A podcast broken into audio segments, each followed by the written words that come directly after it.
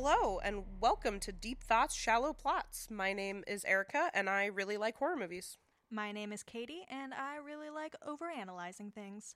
What will we be overanalyzing today, Erika?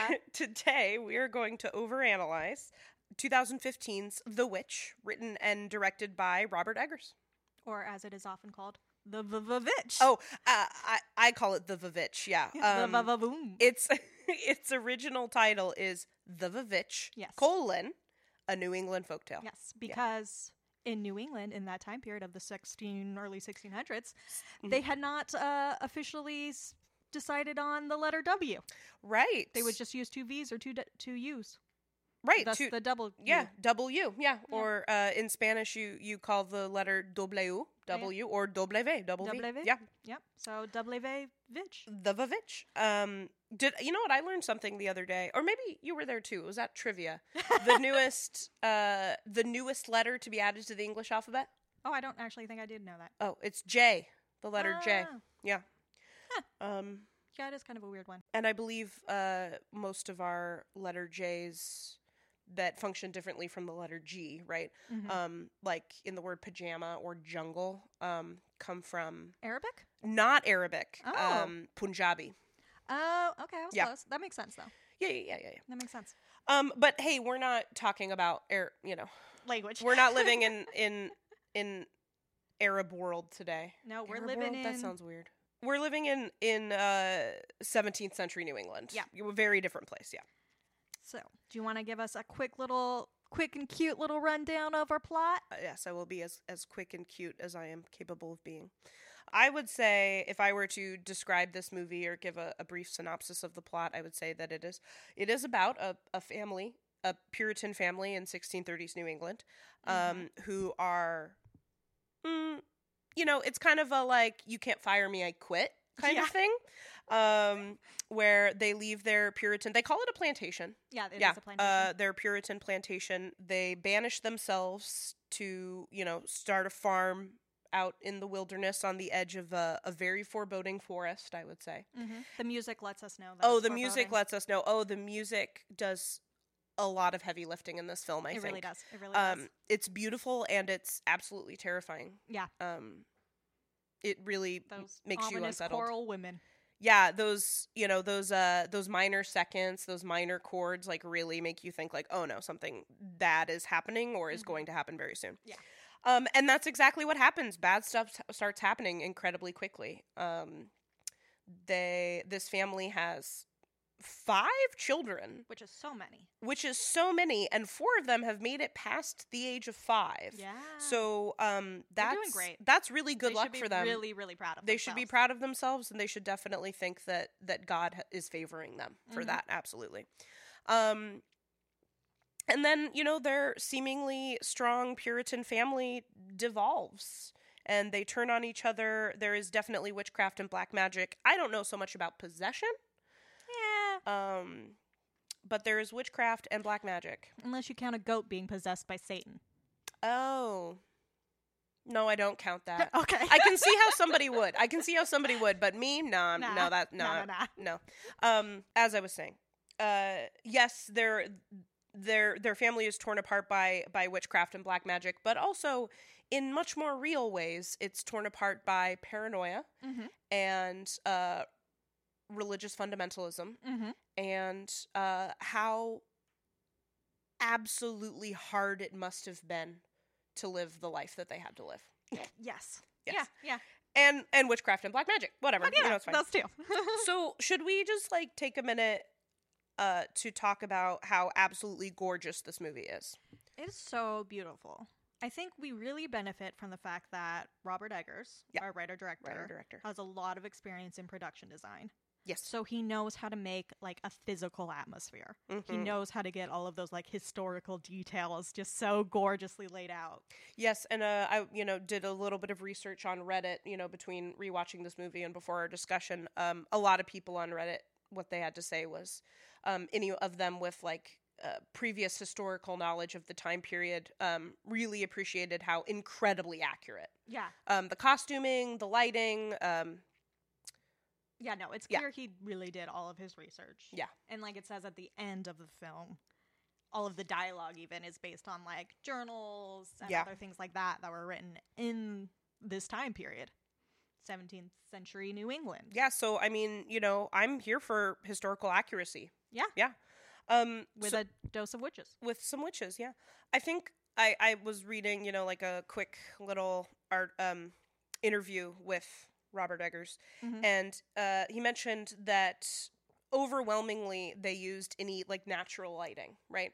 So any daytime shots, they're just using the daylight they naturally have. Um minimal use of artificial lighting, a lot of candles you might Mhm. recall yeah and the natural lighting i just feel is like so incredibly effective it, it makes it feel so like real like Mhm. this is actually happening this is not a you know stylized movie version of a of, of a witch yeah um or a puritan family this is like it almost feels like if found footage were a thing in this in the 1630s yeah, yeah. it keeps it grounded even when witches are literally flying right See that that was a joke I see what you did No. there. yes.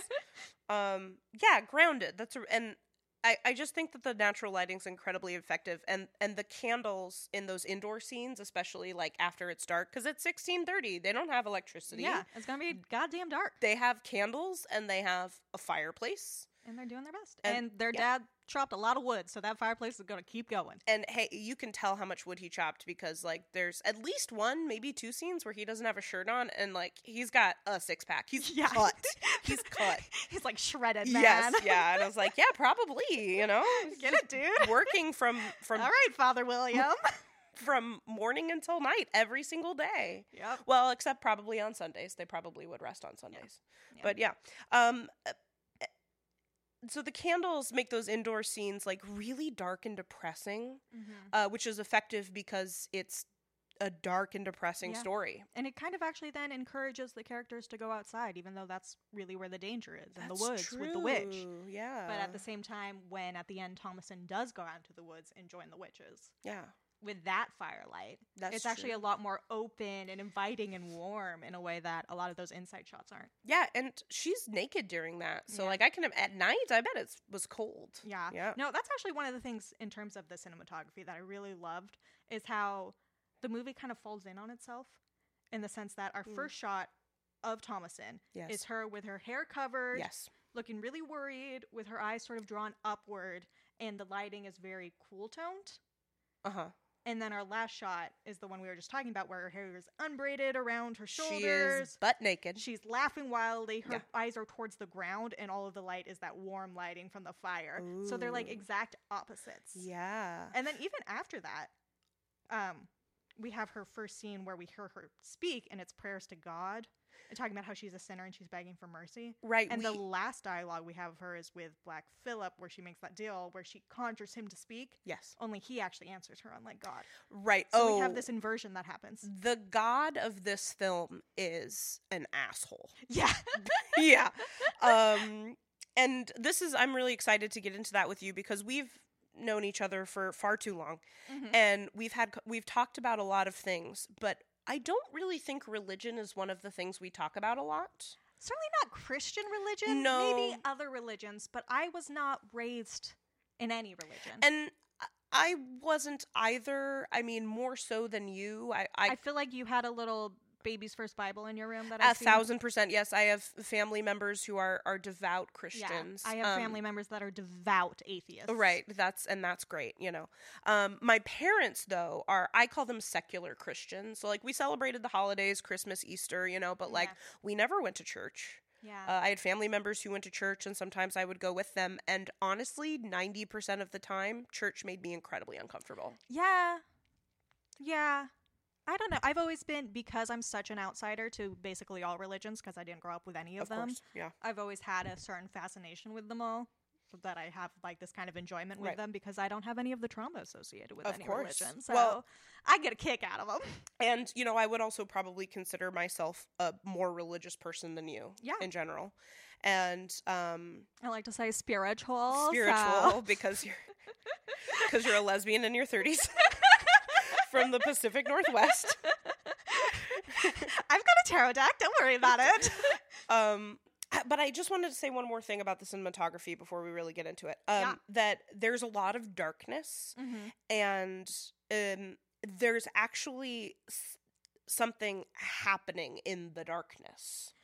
Uh, so like we we have a very poorly lit scene at the end when Thomasin is is speaking to Black Phillip, and we see Black Phillip take human form, but Yeah. barely. But he's there, Yeah. and like we see him walk around, and we see him like a gesture to grab her hand, and yeah. um, and I mean that's just one example, you right, know. yeah, because we also have a lot of scenes with the witch where we like can kind of see barely what the witch is doing. witch. Yeah. Oh, when she's smashing up Sam. Yeah, we can like barely tell and what's also when he, she's like suckling on the goat oh yeah. before mhm. she scares the twins. Yes, we can barely. Yeah, the darkness. Um, it's it's interesting because you know what sometimes people say like, "Oh, I'm not afraid of the dark. I'm afraid of what might be in the dark." And in this movie, like, yeah, there's stuff in the dark. There's stuff in the dark. Watch the, out. the literal devil is in the dark. Um, and this careful. movie is dark a lot. yeah.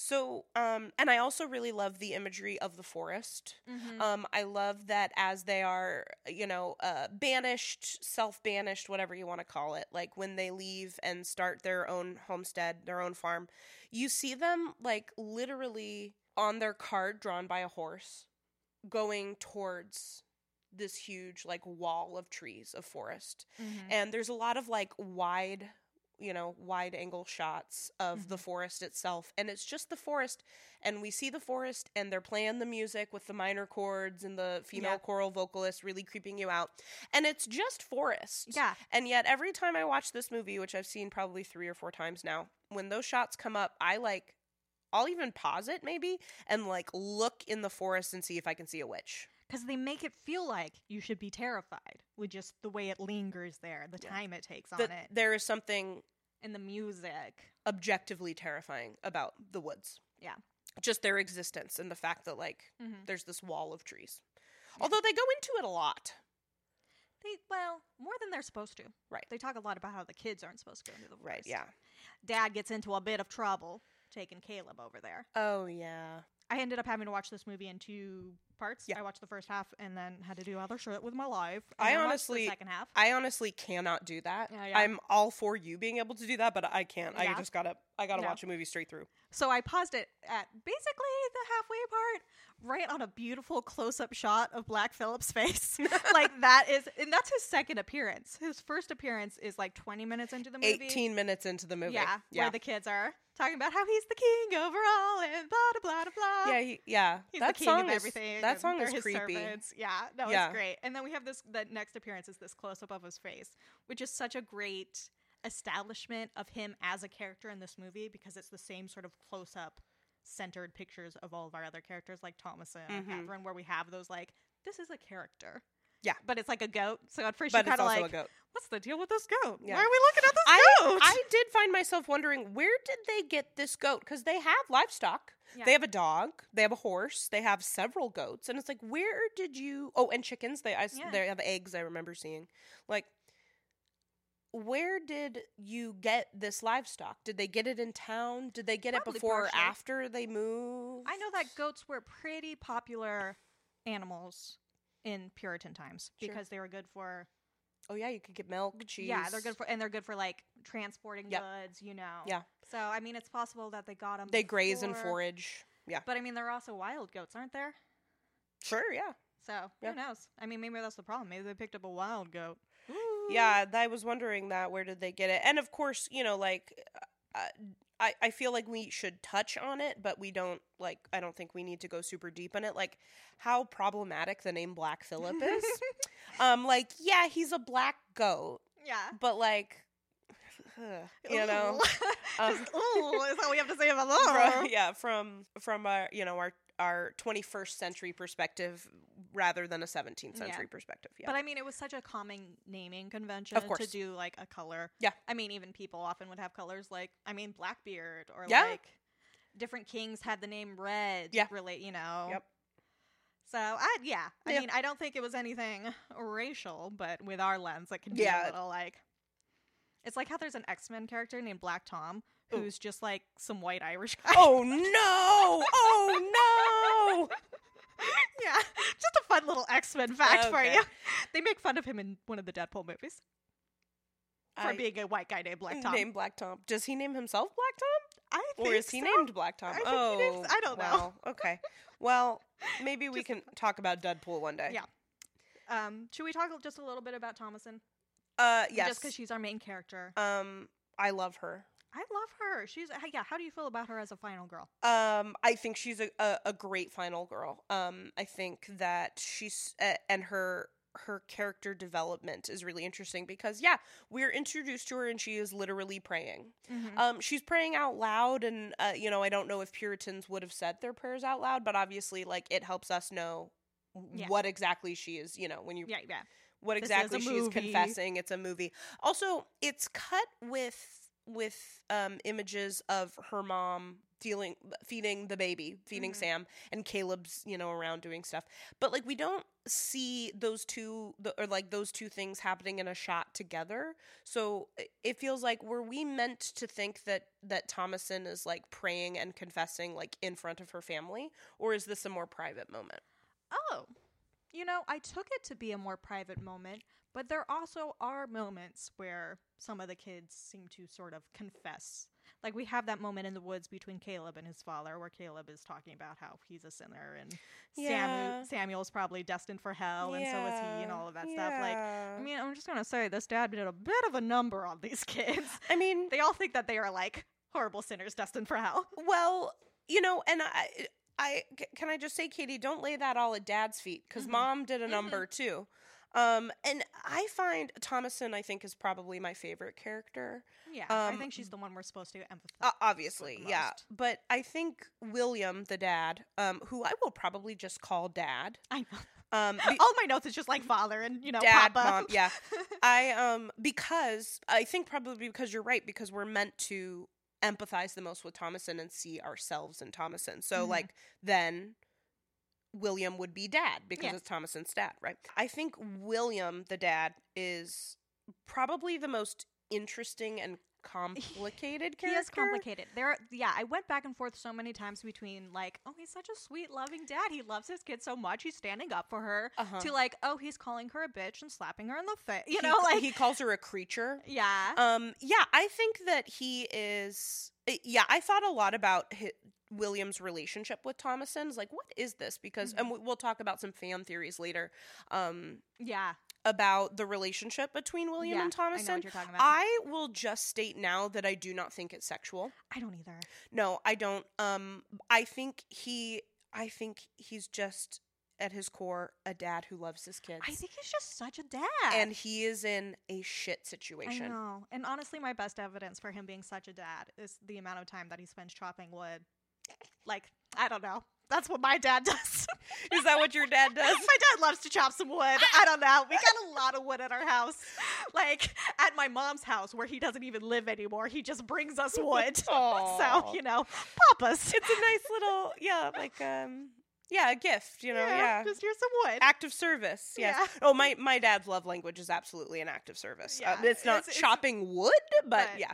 yeah. Um, because you don't have a wood fireplace, so No, and we haven't for so a long time. But Um, I also think that uh, Catherine, did you notice that your name is the name of the the mom and Yes. dad? Okay, yes, I did. mom. I saw all the spelling for Catherine was how I spell it too. Oh, that's great. Yeah.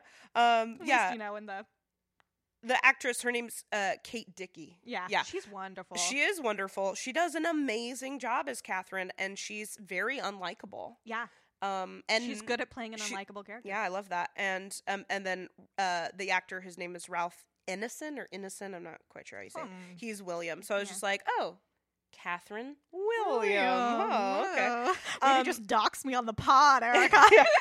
Um, Good luck googling Catherine William. even even Catherine Williams, Oregon. yes, honestly. it's not helpful. I'm sorry though. I just need to say this name. That the actor who plays Caleb, his name is Harvey Scrimshaw, and like that's just one heck of a name. Yeah, I love that. I really hope that kid is going places. I did not look into anything else he's done since. This. No, neither neither I feel like have I. a lot of credit was given to Anya Taylor Joy. I think this was like her first big Uh, role. it's my understanding it was like her debut role. Yeah. yeah. and she did wonderfully in it, and she's done wonderfully in everything. And everything she's great. since. Yeah. But yeah, no, that kid. He yeah, he acts his little heart out. Oh yeah, like him. especially that scene where he dies. Like, Yeah. oh my, like he is acting his ass off. Yeah. Yeah. Um. and you can just see so much. You can. He's one of those guys where you can really see every thought on his face when he's acting. Like it's really good. mm. You're the actor of us, so I I'm gonna Again. defer to your Yeah. judgment. Um, Caleb is interesting too because Caleb, you know, this character is the age of my students. Yeah. So I kind of see the adolescent of it all, like um, that scene very early in, I think, right before he goes to go try and find the traps with his dad to see if they've caught anything.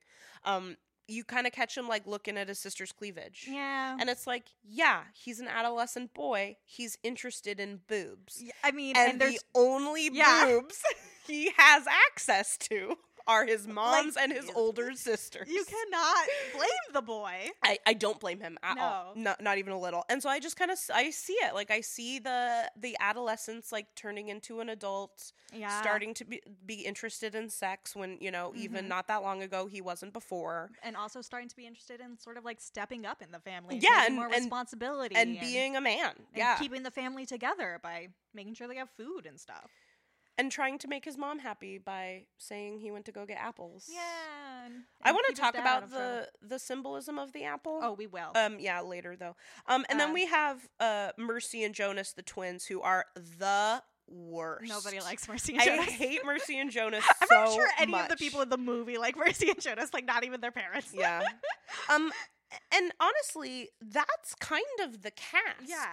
Um, however, I do have one credit uh for the witch. Um, someone by the name of Bathsheba Garnett or G- Garnet. that is a witch's name. that is a witch's name if I've ever good heard one. casting. and that's that's the cast. Yeah, those are I mean, our there's characters. a few other characters in the beginning, but we don't really talk to them. No, they don't really like mean much or No. develop really. Like that's those are our characters. Yeah. Um so again, we're we're in the scene of uh of 1630s New England. Yeah. They're Puritan settlers. Um so yeah, they're getting corrupted, and I mean, I think the great thing about Thomasin and just sort of the plight of women, I guess, oh good lord. is yeah. um how you know she's this young woman freshly of like childbearing age. We get the idea, and she ends up. what does Catherine say her womanhood is upon upon her? Yeah. Yeah, so she's Yeah. she's menstruating.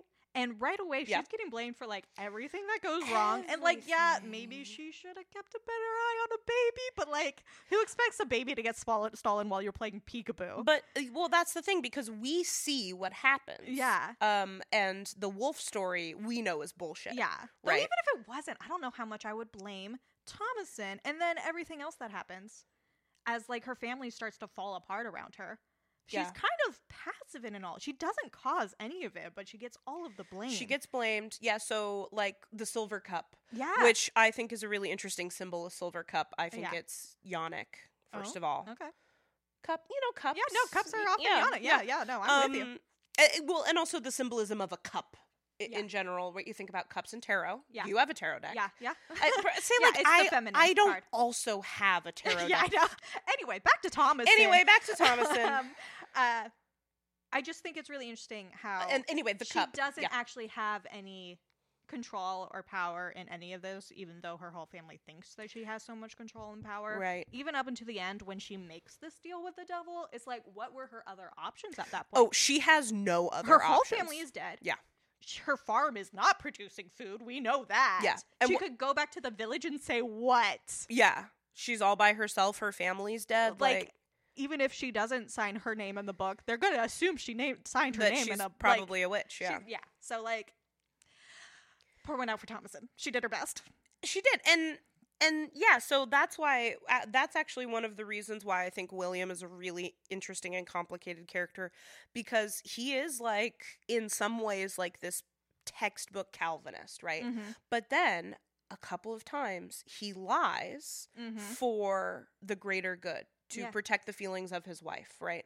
Um, or to keep himself out of trouble Yup. when he he lies, or well, it's kind of a lie of omission, you Mhm. know, where like he doesn't tell his wife that he sold the silver cup, which we already know is the Yes. truth, and he doesn't tell his wife that he sold the silver cup. He kind of lets Thomasin take the blame For a while. for a while, and Thomasin actually does call him out on that at the Yeah, end. know, like, "You let scene. like me get chided over the cup," you Yeah. know. Um, when she calls him a hypocrite. And all yeah. and I was like, well, you're not wrong, Thomasin. Yeah. Um, because human beings are complicated. yeah, You know, so so he protects himself, but he he does kind of come to Thomasin's defense, where he's like, "She didn't take your cup." yeah, Like he doesn't offer an alternative, Yeah. but he like tries to, you know, Yeah, I kind mean, of help her out. But, like he didn't, she didn't take her cup, Catherine and it's the or same Kate. thing. He, they, they call him her Yeah. Kate. Yeah, It's the same thing when she's first getting accused of witchcraft when that first starts coming out from the mom and from the twins. Yeah. His first reaction is, No, Thomasin's not a witch. You're being ridiculous. You're being hysterical. Yeah. Thomasin's not a witch. Like, for a long time, he believes her. Yeah. And even when he stops believing her, he kind of doesn't know what to believe and locks her up and the twins up. Oh yeah, I when he just kind of locks all of his remaining children Yes. up in the I, I'm gonna call it the goat pen Yeah. pen. You know, um, I was just like, this is a man who is tired of his children's bullshit right yes.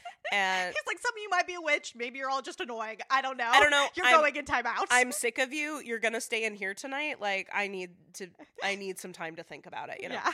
Um. Yeah. So that's a way that William is like such a dad, Yeah. and uh, not that like his decisions of literally hammering boards into the door Yes. of the pin so his his kids cannot leave. Mm. Um. I don't love that. No.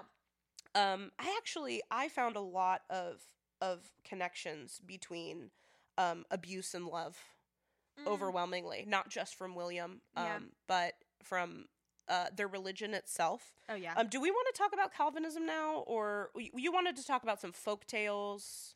what do you- where do you wanna go? This this is a rich text. We It is. a lot of places It we want to go. So first of all, can I just say it is literally ninety minutes long, Mhm. which is really short. And ideally, ideal ideal length 90 minutes and a lot of people i noticed i was like kind of looking through some internet stuff and a lot of people were like oh this movie's so slow um and can i tell you how not slow this film is? Literally in less than 10 minutes of the film that witch is mashing up a baby and bathing in his blood. Yeah, like that is fast paced we meet black phillip before the half hour mark yeah. i think it's an incredibly fast paced film it's a it's, it's, a rich it's text, one that it, text. it it lingers. it lingers yeah It just it, it's really good at lingering. and it, yeah, it makes you feel it. uh, To, it doesn't make me feel scared.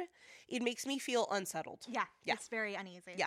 Okay. So where Let's- should we go next? Let's do a quick literary corner because. Katie has to have her literary corner. We definitely need some music for this. I know. Literary corner. That's just Troy and Abed in the morning.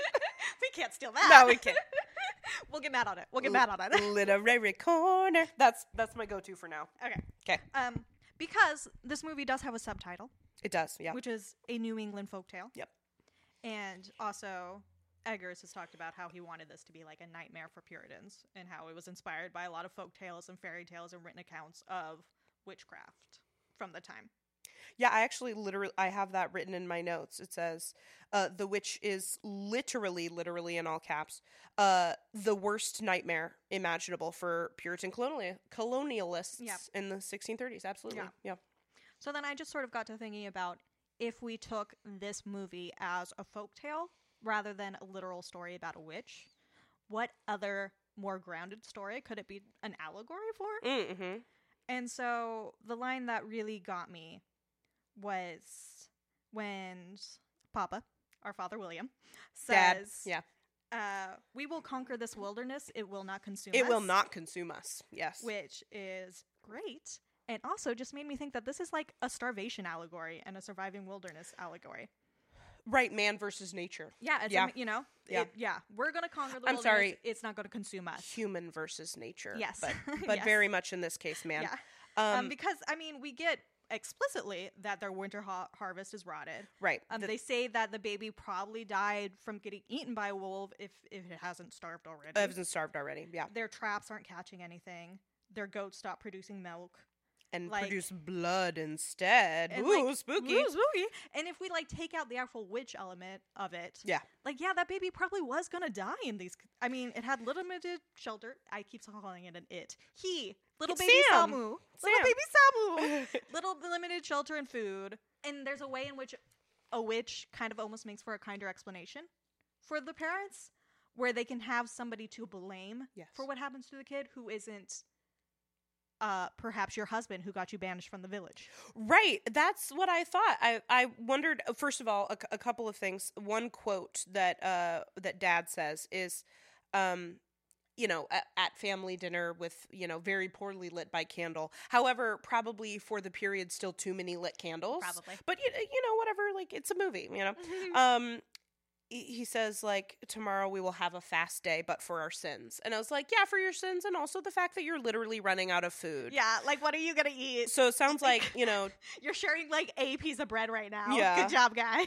um, no, and it's so clear throughout the movie that they are obsessed with food. It's on their mind.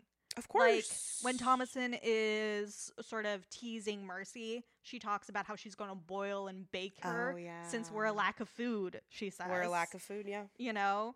And when um Caleb is dying, Yeah. he starts yelling a lot about the pain in his bowels and his stomach. Yeah. and says that that's where the witch is like pinching at him. Uh-huh. Um, when the mother Catherine dreams of her dead children, what she wants to do is feed her baby. Yeah. something that she can't do anymore. And in a starvation situation, probably she would not be able to do, and she would be feeling horrible about it. Yeah.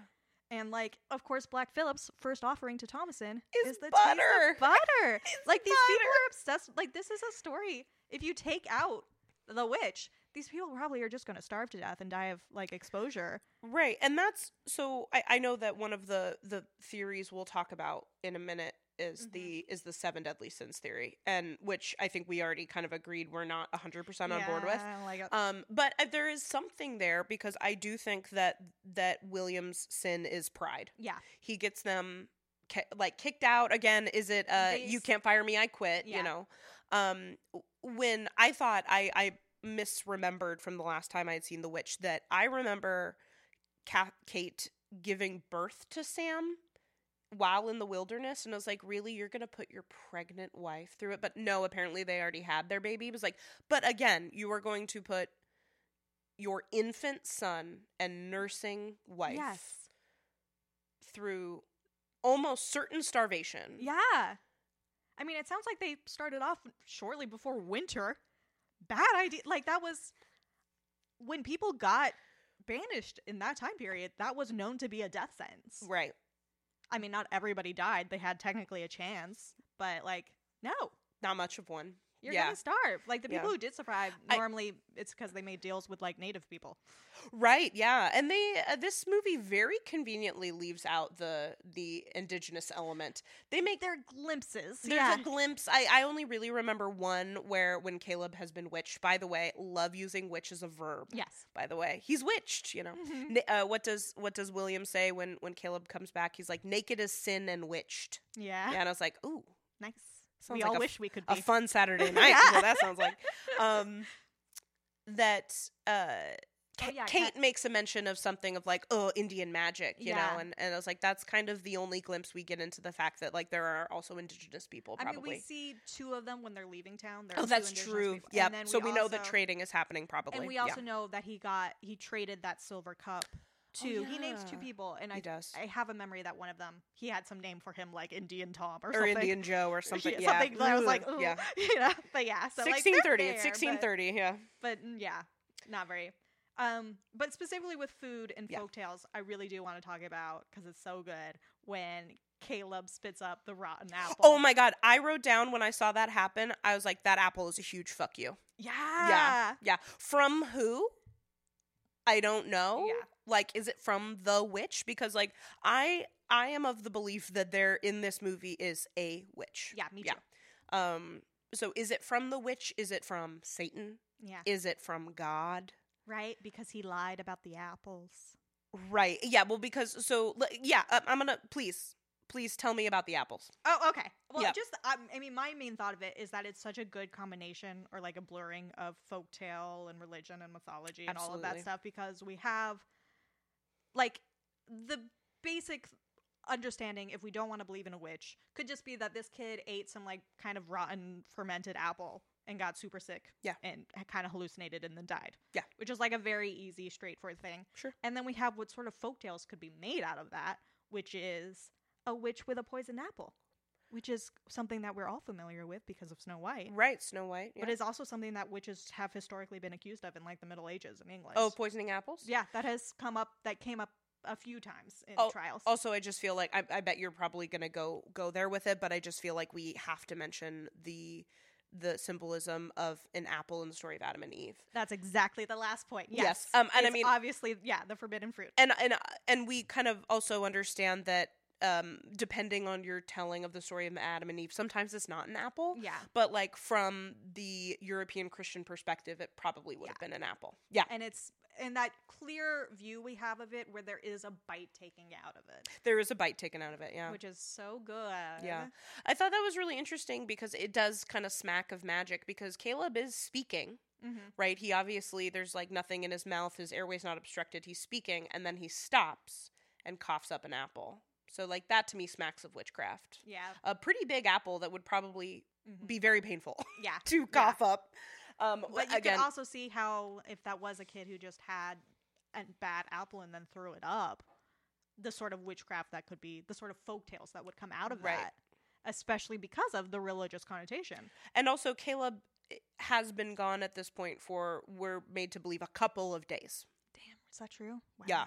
He's gone for a couple of days. So like, yeah, where did he go? Yeah, right? What how has he been Yeah. surviving? Especially when he comes back naked Yeah. in the It's pouring not- yeah. rain, you know? Yeah. Um yeah, and it's like a rotted apple with like a bite taken out Yeah. of it. Yeah. So off of that, do we want to start talking about some like historical context and like some religion stuff? Absolutely. I've been dying to talk about I mean, Calvinism. Yeah. do you want to start with I, that? would love to. Okay, let's talk about Calvinism. So, um, let I, I just want to just give us a make sure that we're like on the same page about what Calvinism is. I like I Mhm. think you and I are, but Mhm. you know anyone listening, just in case, you know. Yeah. Um. So, in, in case we don't know, uh, Calvinism was a, a sect of of Protestantism developed by you guessed it, John Calvin. um, in the 16th century, so it, it would be it would probably be quite a hot topic at the point that this movie is supposed to be taking place. And um, really, the big thing about Calvinism that really sets it apart from other sects of Protestantism is the emphasis on the doctrine of predestination, yeah. meaning that uh, God extends grace and grants salvation only to the chosen right? Mhm. um, and that there is nothing an individual person can do during their mortal life to alter their eternal fate. Um, and and who are the chosen? Wow, that's a great question. Um, we can't know. We can't know. We can't know. Calvinists are, are also Bible literists, Mhm. Li- or literalists. Excuse me, literalists. They take the the stories in the Bible literally. Um, and something I thought that was actually kind of cool about Calvinism is that in the church, you know, Christ is the leader of the community, right? Like Christ is the Mhm. thing. Um, but all of the follow- followers are equal Mhm. under Christ, but equal to each other. Yeah. And it's like, oh, that's a nice thought.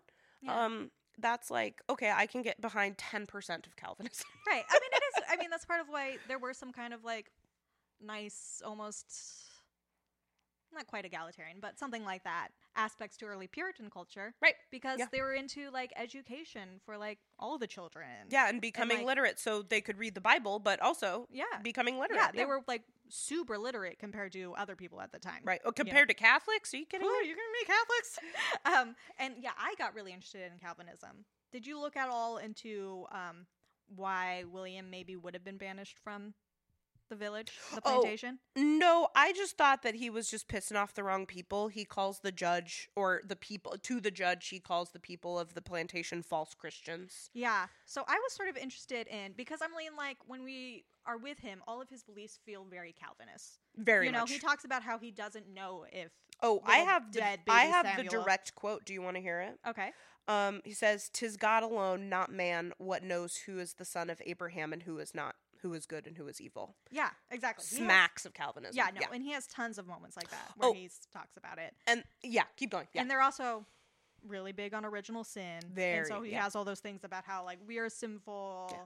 You know, we're basically God's enemy, but he might show us mercy. Like it's all pretty run of the mill Calvinist Yeah. thought. But I was looking into like famous dissenters during Puritan settlement times. Oh, okay. And like one of the big famous ones was this guy named Roger Williams, Mhm.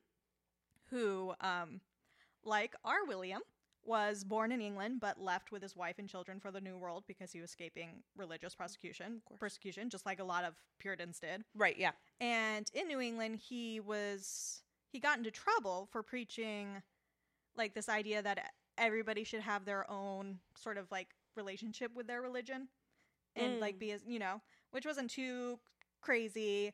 Um, but he also was big on treating the indigenous people fairly, Oh, which was like that's a no no. which was kind of wild. And Yeah. he was big on the separation of church and state. Oh, okay. Yeah. Also, so that no-no. so like Yeah. he specifically got into trouble for um talking having like these pamphlets and talking a lot about how they need to completely and fully separate their church from the Church of England right. and also ignore all of England's like edicts about everything because They're irrelevant. because they're irrelevant Yeah. and we need to separate our church and our state anyway. Yeah. And so when um William is arguing at his trial, Yes. he specifically is like, you know, why went we out into this wilderness to find? Mhm. Um, was it not for the pure and faithful dispensation of the gospels and the kingdom of God? I cannot be judged by false contended Christians under an unseparated church at English King's Church. English. So King's it's Church. like the same beliefs that got Roger Williams in trouble. Oh, I see. so I think he might have been a an inspiration. So yeah, like Mm. so our guy is our the family in this movie. They are Calvinists. Yes. They are you know our traditional Puritans, but they're also just a little bit radical in their own little way. I think that's, And isn't that so funny? It's just like, yeah, there should be a separation of church and state, and they're like, get the hell out. get off my lot, my plantation. Yeah, yeah. absolutely. And also, so you know, the Calvinism and the like, the way that religion is portrayed in this movie, I find is with a lot of love and abuse yeah as well. So what what I said is is you know after um after Sam is taken and they've kind of given up searching and they're like yeah he's probably dead. Uh first of all Kate is in bed praying yeah right which yeah absolutely. And when it's really interesting we get to kind of see this husband and wife have a conversation mm-hmm. and like the the way I feel is like I think these two people actually like each other. yeah yeah. That's- Which yeah I don't think would have been par for the course in Mhm. the time, right? I was like, I think Kate and William really like and love each other, and uh, you know, Kate, uh, they're of course they're they really only live in like one room, yeah right? So they've got the parents' bed, and then upstairs are where the kids sleep. So it's like pretty easy to know what's going on in the house, right? You know, uh, to overhear conversations, yes and which and becomes an issue which becomes a huge issue yeah and and kate literally thinks that her infant son is burning in hell well he wasn't baptized. I know. I understand. So th- think of the these puritan characters right in 1630s new england calvinists. Mm-hmm. the things that they have to understand to be true. Yeah. And what those implications mean yeah is insane because like yes kate would have been like born and raised and probably genuinely believes that unbaptized people just go straight to hell Mhm. until it happens to her infant son yeah and then she has to deal with the fact that she thinks her kid that she bore for Mhm. you know 9 months gave birth to you know like is taken care of and has successfully gotten four other kids past the age of 5 is has died and is burning in hell for eternity? Yeah. I wrote down yikes. Yeah. Is that a loving god? I mean, and then there's also the other implication of the blame she puts on her husband because if they had stayed in the village and stayed in the church, yes. that baby would have been baptized. yes. And so, like, what do you do with all of those feelings? So and, oh, and they are not in a society where they are allowed to feel feelings. yeah. Um, I, I wrote down, but seriously, the trauma, The the tr- the trauma this family has has had to endure. First of all, Thomasin and Caleb, the the two older children, remember England she remembers the glass windows. It's so sweet. and Fowler laying in the sun. Yeah, what Oh, a nice Fowler. memory she has. Like, how young must they have been when Must they were taken away from there? Yeah. and brought to a village in the New World, and then kicked out of that village in the New So- World and sent into the. wo- That's so much upheaval. You're such a you're young age. absolutely right, but I think you're you and I don't think that you forgot it, but you might have skipped over the trip from England Yes. to New England. Like m- a month long ship trip Yeah. in which some people probably would have died. Yeah. Uh, isn't that where the pea porridge What? What that like nursery rhyme? Peas porridge hot, peas porridge cold, uh, Peas porridge, porridge in, in the pot, nine, days, old. Isn't that like? I have no idea. Oh, I always heard that that was like a, a song or a lyric that came from like you know ships leaving from England to the quote unquote New World Oh. because yeah there would be pea porridge and it would be nine days old and like that's what you had to eat Oh. and once it was gone they'd make more and like that was all you had right Yeah. so again with the food insecurity right Yeah. um, so think about how traumatic that experience of leaving England, taking the trip to the New World, Mhm. uh, starting in a plantation, getting kicked out, um, and then two of their uh, these parents, this family, two of their five kids die Yeah. in pretty short order. Um, they're in an incredibly harsh environment. They're starving, um, and they are constantly reminded that they are likely doomed to eternal damnation Yeah. regardless of what they do. Um, and on top of that, they are not allowed to emote in any way. Their job is to work and pray mm-hmm. and work and pray. And it's like, holy crap! What this is? This is an incredibly traumatic. Yeah, without life. a witch. Yeah. Like it doesn't matter if there's a witch there. Right. This was going to be rough no matter what. Yeah. So I do want to talk a little bit about Black Phillip Yes, and just the idea of goats being held spawn. a symbol for Yeah. Satan. Absolutely. As yeah. the famous band Cake once said, sheep go to heaven, goats, Goats go, to, hell. Yeah. Um, so a lot of animals historically have been associated with witches and like witches familiars, Mhm. and witches are accused of shape shifting, which we probably see with the bunny, which we can talk about more. Oh, the rabbit. Yeah. Yeah. And like how in Salem during the witch trials there were two dogs that were killed because people thought that they were witches who had Witches, shapeshifted into dogs. Those poor dogs. Those poor dogs. Yeah. Um, but goats themselves aren't super commonly associated with witches. Okay. like the Puritan times, Sure. you know, they crop up occasionally. But I feel like, like by now, a black goat, just like instinctually, has such a satany connotation to me. You have a a bath mat.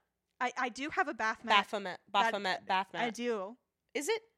It's Baphomet. Is, is it a a bath, bath mat because it's mat. A Baphomet? Yeah, it's a Baphomet bath mat. It's a joke.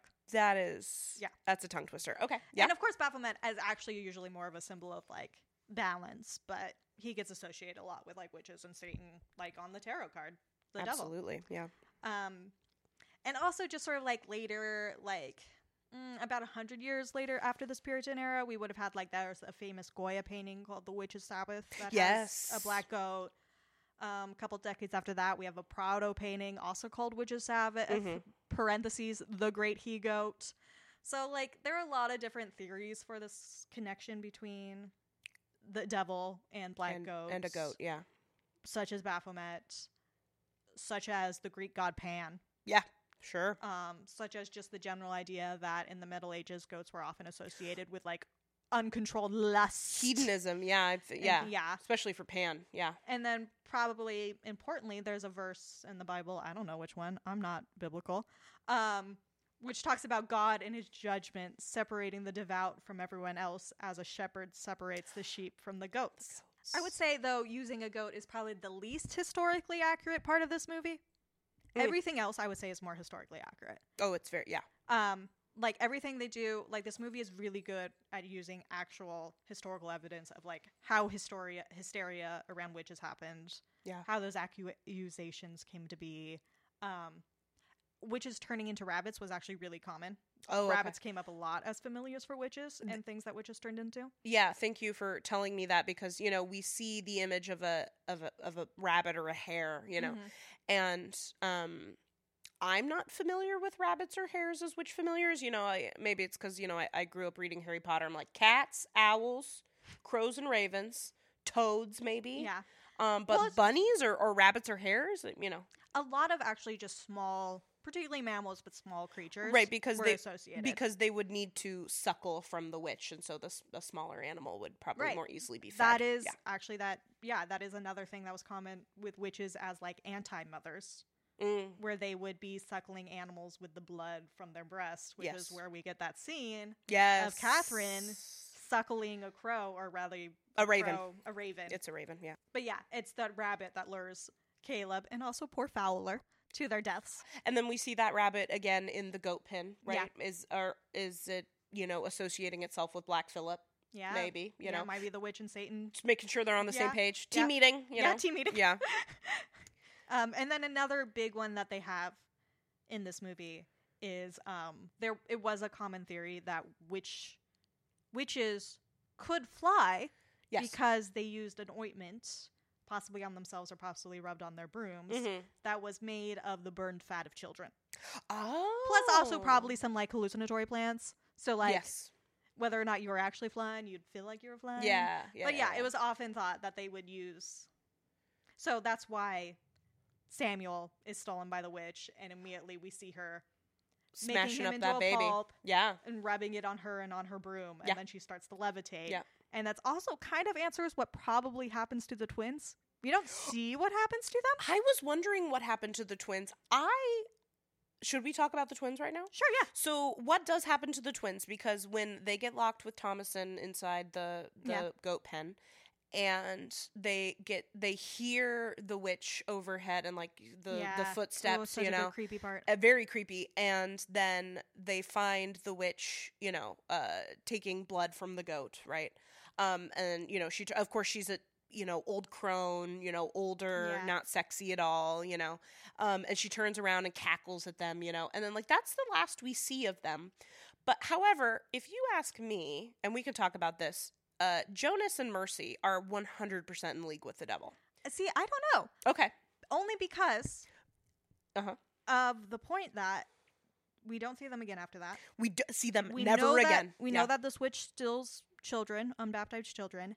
We know from history that often the burned fat of Yeah. children was used for flight. That last shot we have is a bunch of witches covered in some sort of blood with a bunch of fire, and they're Oh. all flying. and they get they to fly. Yeah, Something to make that happen. I think, think maybe, Mercy and Jonas. Yeah. maybe, Um, I just uh, but also they're little dicks. so- they are assholes. Yeah. Hate Mercy and Jonas. like we just hate them. um, but that's the thing because there is that back and forth of well, because Mercy literally says, "I be the witch of the wood" Yeah, does. before Thomas Thomasin does her thing, and I think that that is just sibling bullshit. I do too. Yeah, yeah, yeah. that whole time. and she, you know, Thomasin's like, uh, "I'm working my ass off cleaning Dad's clothes by the river," and you're Being she says little, playing idol. Yeah. Yeah. And so she's like, okay, well, two can play that game. I'm the Witch of the Wood, I'm gonna and I you." have I have a more developed brain, so I can make a more convincing story than you, Mercy. And um, and then they get mad, or you know, they accuse yeah.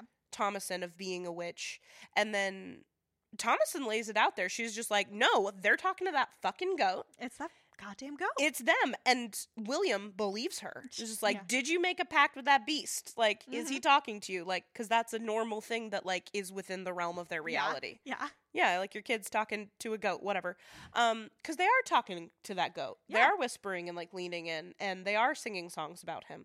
So, like, is are they like being tempted? Especially since children are, especially in this time, would be considered, you know, closer to sin because they're closer to their original sin, right? And they just have weaker vessels. They're weaker Just vessels. as women do. It's true. Um, I got a lot to say about that in a minute. Um, where are they? So I was wondering, were they disposed of, Mhm. um, or did they just like go to go be with Satan? Yeah. Um, I mean, I think it's purposely left ambiguous. I think it's purposefully left ambiguous. I really like that idea Mhm. that they they get got by Yeah. a witch. Um, I like that idea. Because otherwise, what Yeah. was the witch doing there? You know? Other than feeding off of a goat, yeah. just and all those goats end up However, dead. I would not. Yeah, the goats end up dead, oh, and Black Phillip's gone. Right. Which seems, I don't know. It could be symbolizing the kids being dead because there are two. because there's two goats. white goats. Yeah. Although certainly Mercy and Jonas are baptized Maybe because they were, you Probably. know, how old are they supposed to be? Like, I think they're like supposed to be seven or eight. Yeah. I don't know. I don't know how old kids are. Yeah.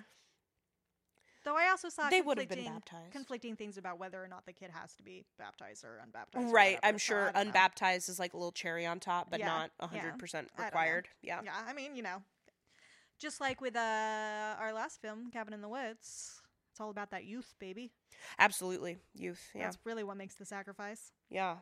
Um, I found a fantastic article um, written by Emma Shachat is how I'm choosing to to say this person's name for a, a website called heyalma.com. I don't know. I've never heard of it before, but I found this absolutely fantastic article of uh, the history of anti-Semitism in in witch panics. Yeah. Um, so, and I learned a little bit, and maybe you know, again, you're more well versed in. in I did a lot of early modern. And I did a lot of medieval, studies. Yeah. but So you yeah, might already but know But it's this. been a little while. Yeah.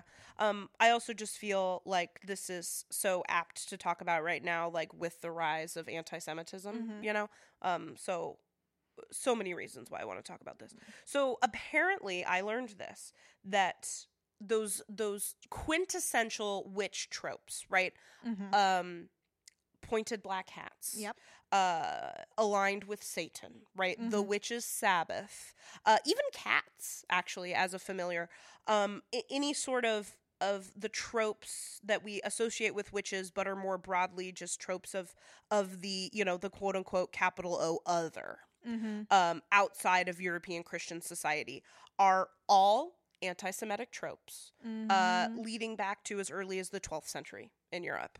Um, I see. I'll I'll I'll read a little section here. Um, that familiar pointed black witch hat, right, um, has an interesting relationship to Jewish history around um, 1215. In some places in Europe, Jews were required to wear a distinguishing cone-shaped hat. Mhm. It was literally called a Judenhut. Yeah. Jew hat. Yeah.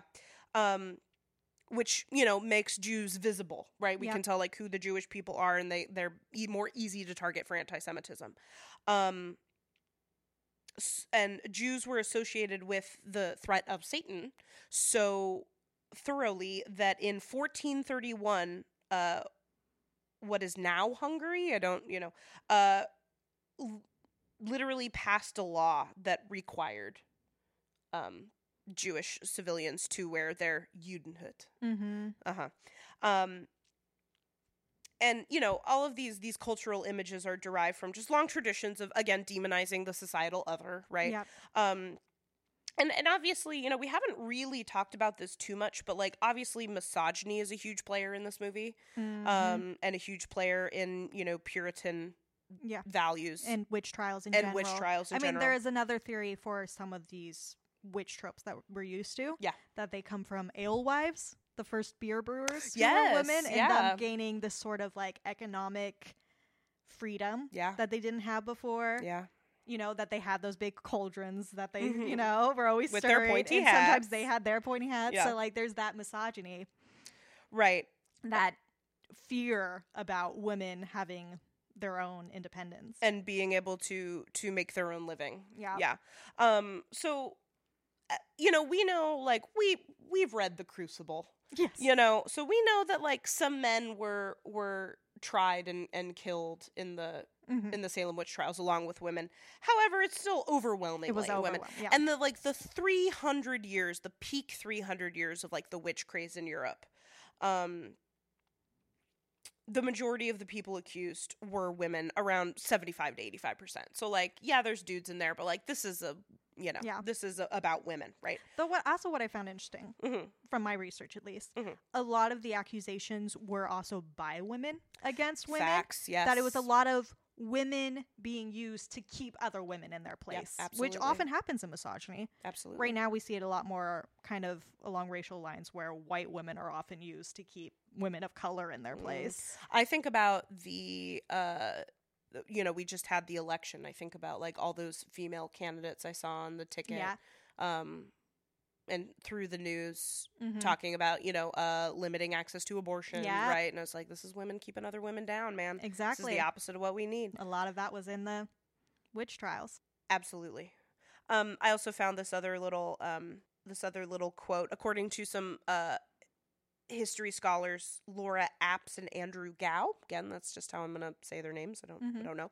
Um, the that uh, even prior to the witch craze in the um, in Europe, uh, the word witch was pretty much just a catch-all term um, for you know any generally non-conforming other, right? Mhm. um, from from European Christian societies, just kind of a catch-all term for any variety of, of heretic you can imagine.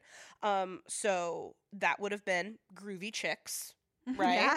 Brewers, um, women who had some sort of knowledge of medicine, maybe you know the the women that would have been accused of witchcraft, um, and and Jews Yeah. and Jewish people.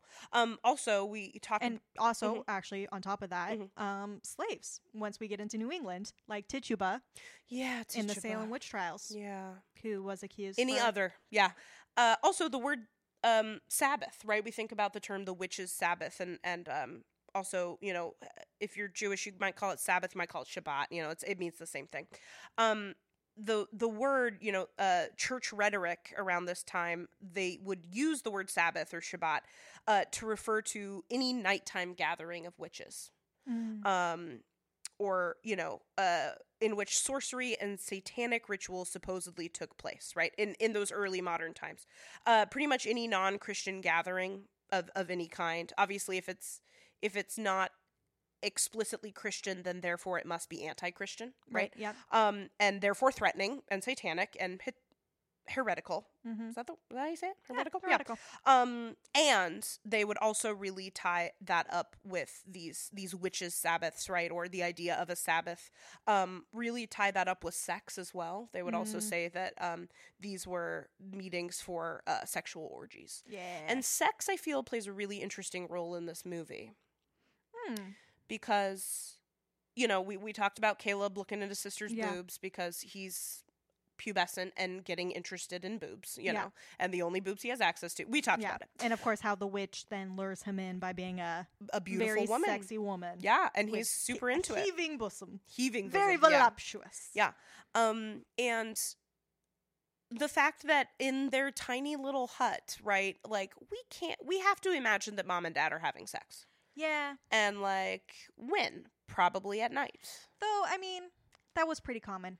Exactly. Yeah. And of course, and I also find that, you know, uh, the two like the main theme I see here is is religion, right? Mhm. and how like religion especially for kate for the mom and caleb is like a little bit sexual Yeah.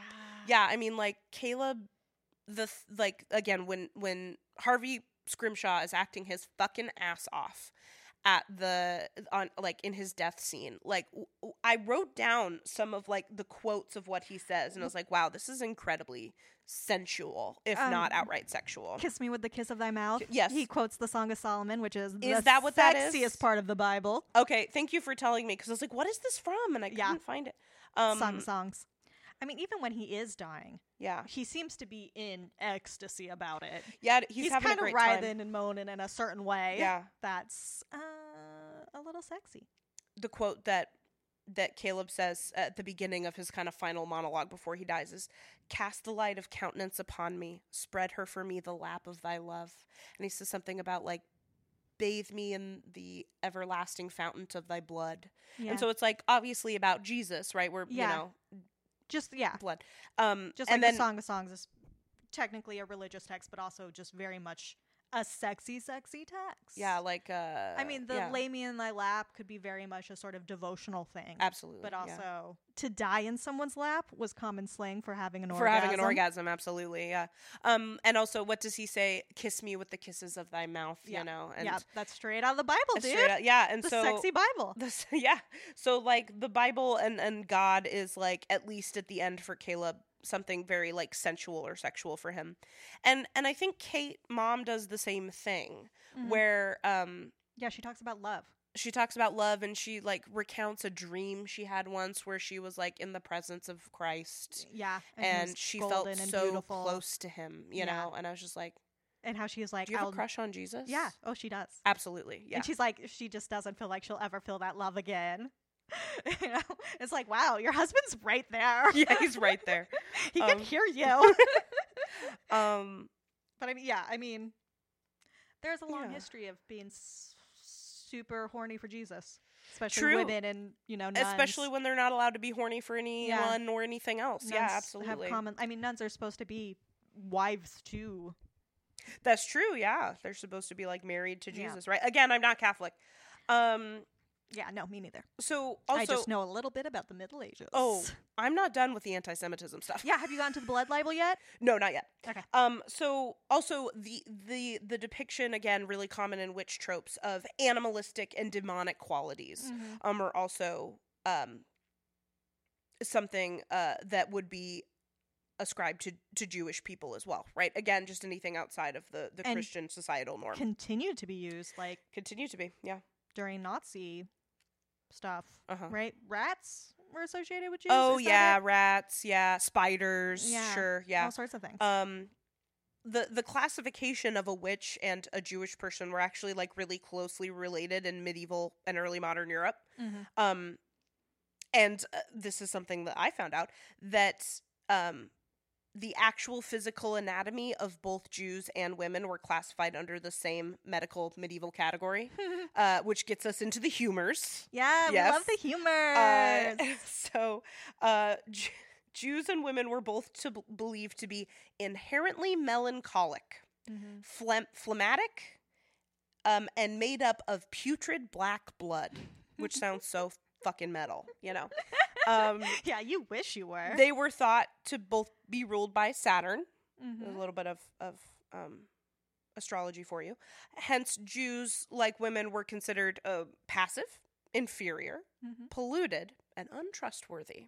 Yep. Um, which I think really hits the nail on the head for like the root of a lot of misogyny, right? Yeah, and Um, actually, mhm. just back to the misogyny, that humor stuff, and just the idea of women's bodies being actually like physically different, Yes. in some like innate way from men's, is also part of why they were considered more common prey for devils, Yep. and for the devil and witches because their bodies were considered weaker vessels. You are taking the words right out of my mouth. I love that. due to these inherent humoristic and temperamental qualities, right?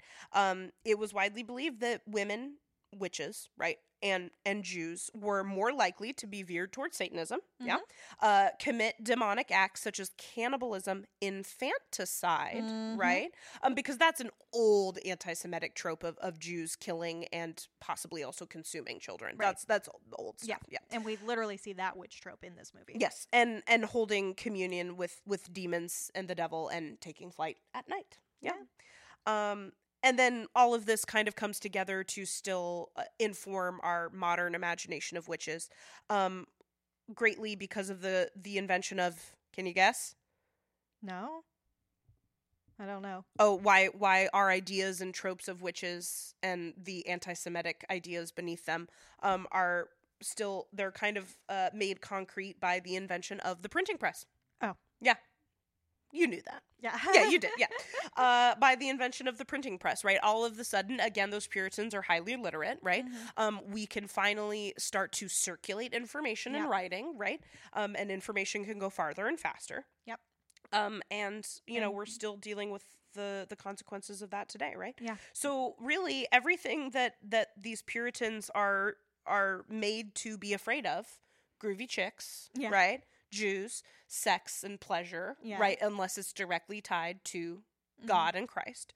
Um, and of course, you know, also these Puritans are made to fear Satan, right? Yep. Anything that's not God or Christ, um, all rolled up into one, and you get you get a witch. Yep. You get a a, a livestock killing, baby eating, or rubbing, whatever. Yeah, flying. Uh, crop killing, flying yeah. witch. Witch. Yeah, And I mean, and just thinking about how this still affects us in our modern day. right.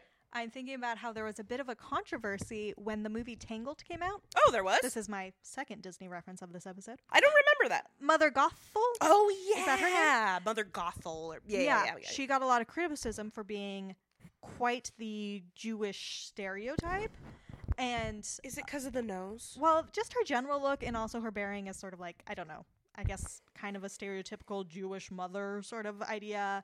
But a lot of things. I think Stealing peop- babies. Oh, fair enough. But just like, Stealing yeah, the baby. she has yeah. this kind of Jewish look to her. Okay. And so part of the defense against that was, well, no, these are witch tropes. We're not being anti-Semitic. This is just what witches are like. and and which Ignoring tropes are The fact are that rooted in anti-Semitism. that witch tropes are rooted. So, Yeah. like, if we don't examine our tropes, then we're just going to perpetuate, honestly, a lot of anti-Semitism, but also other bad things. wow, you know, so I've only seen Tangled once. Yeah. And honestly, the only thing I got really from Mother Gothel is that she is dark-haired and I feel like as a person with naturally dark hair myself, you know, Mhm. or a darker Yeah. color hair, um, I feel like I, you know, I- I feel like I'm always kind of surrounded by these like subtextual messages that blonde people are good, Yeah. and pretty, Yeah. and dark haired people are evil, Yeah. the bad guy, Mhm. right?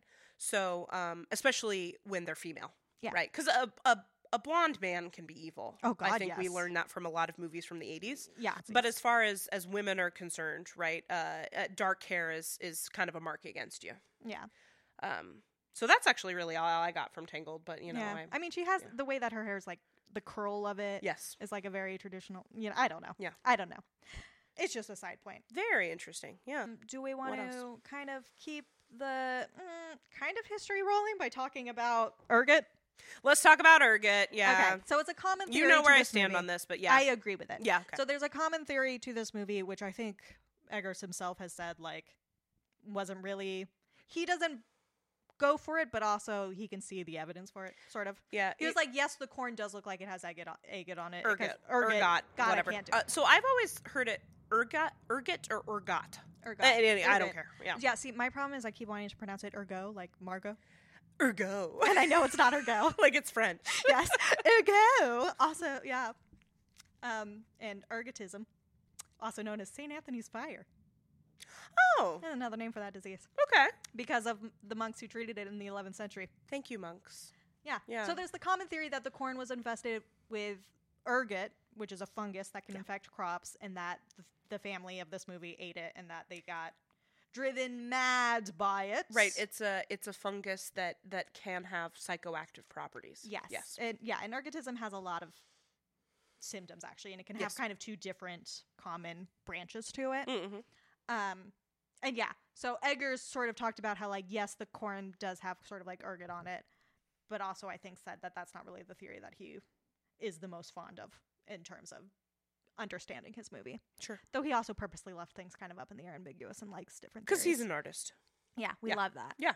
So the idea is that so a common symptoms, part of the reason also why it's called St. Anthony's fire, Mm-hmm. is that a common one is like burning limbs Oh. to the point that actually it's like a circulation thing where it can have a similar to effect like gangrene, where people Oh. had to like lose limbs because of it. Mm-hmm. So that's one version of it. But the other, which I don't think we see in the film at all. No.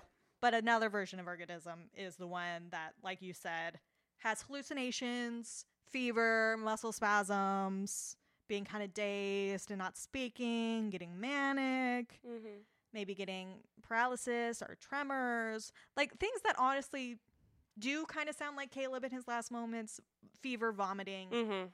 you know, all of that stuff. Hallucination, maybe, Yeah. or yeah, or the stuff he's talking about. yeah, or a delusion. Rather. Also, yeah. noticeably, it can affect like other am- mammals, not just humans. Oh, this okay. fungus. So, Oh, like, if the goats and the dog were eating it, it could explain some of their weird behavior. Right. And also, Saint Anthony, just as an aside, Mhm. himself was known for undergoing a fast in which he saw visions of the devil trying to lure him in with various temptations. So, you know, Oh wow! that's just a fun little aside. Oh wow, that's Yeah. incredibly relevant. Yeah. And there was a, even a commentary about the Salem witch trials, which since most scholars are like, nah, we don't think this is really what happened. But No. for a while there was thought that maybe some sort of ergot infected wheat Right. or whatever Right. caused the hysteria of the Salem witch trial. Yeah. We don't buy this as a theory for this movie. No, I don't. Any particular reason? Um, yeah, well, it, it kind of goes with the similar way in which the ergot theory got debunked for the Salem witch trials, in that ergot poisoning or ergot whatever ergotism, Yeah. yeah, St. Anthony's fire. St. Anthony's fire, um, comes with other. Uh, it, you know, it, it doesn't just like make you trip balls. Like Yeah. it, it also comes with incredibly negative side effects. Yeah. um, my understanding was like intestinal distress could Mhm. be a pretty big one and that of you know all of the documentation we have of the salem witch trials like you know primary documents um, there's really nothing Yeah. mentioned about that yeah and um and again like i stand firm that like the witch is real Mm-hmm. um and that maybe it is the witch that this is you know causing all of this to happen Yeah. um but the witch is not not an allegory the witch is a literal witch and um because of their puritanical beliefs that Mhm. would be well within the realm of reality for them that there would Yeah. be an actual witch Yeah. to take their baby Mm-hmm.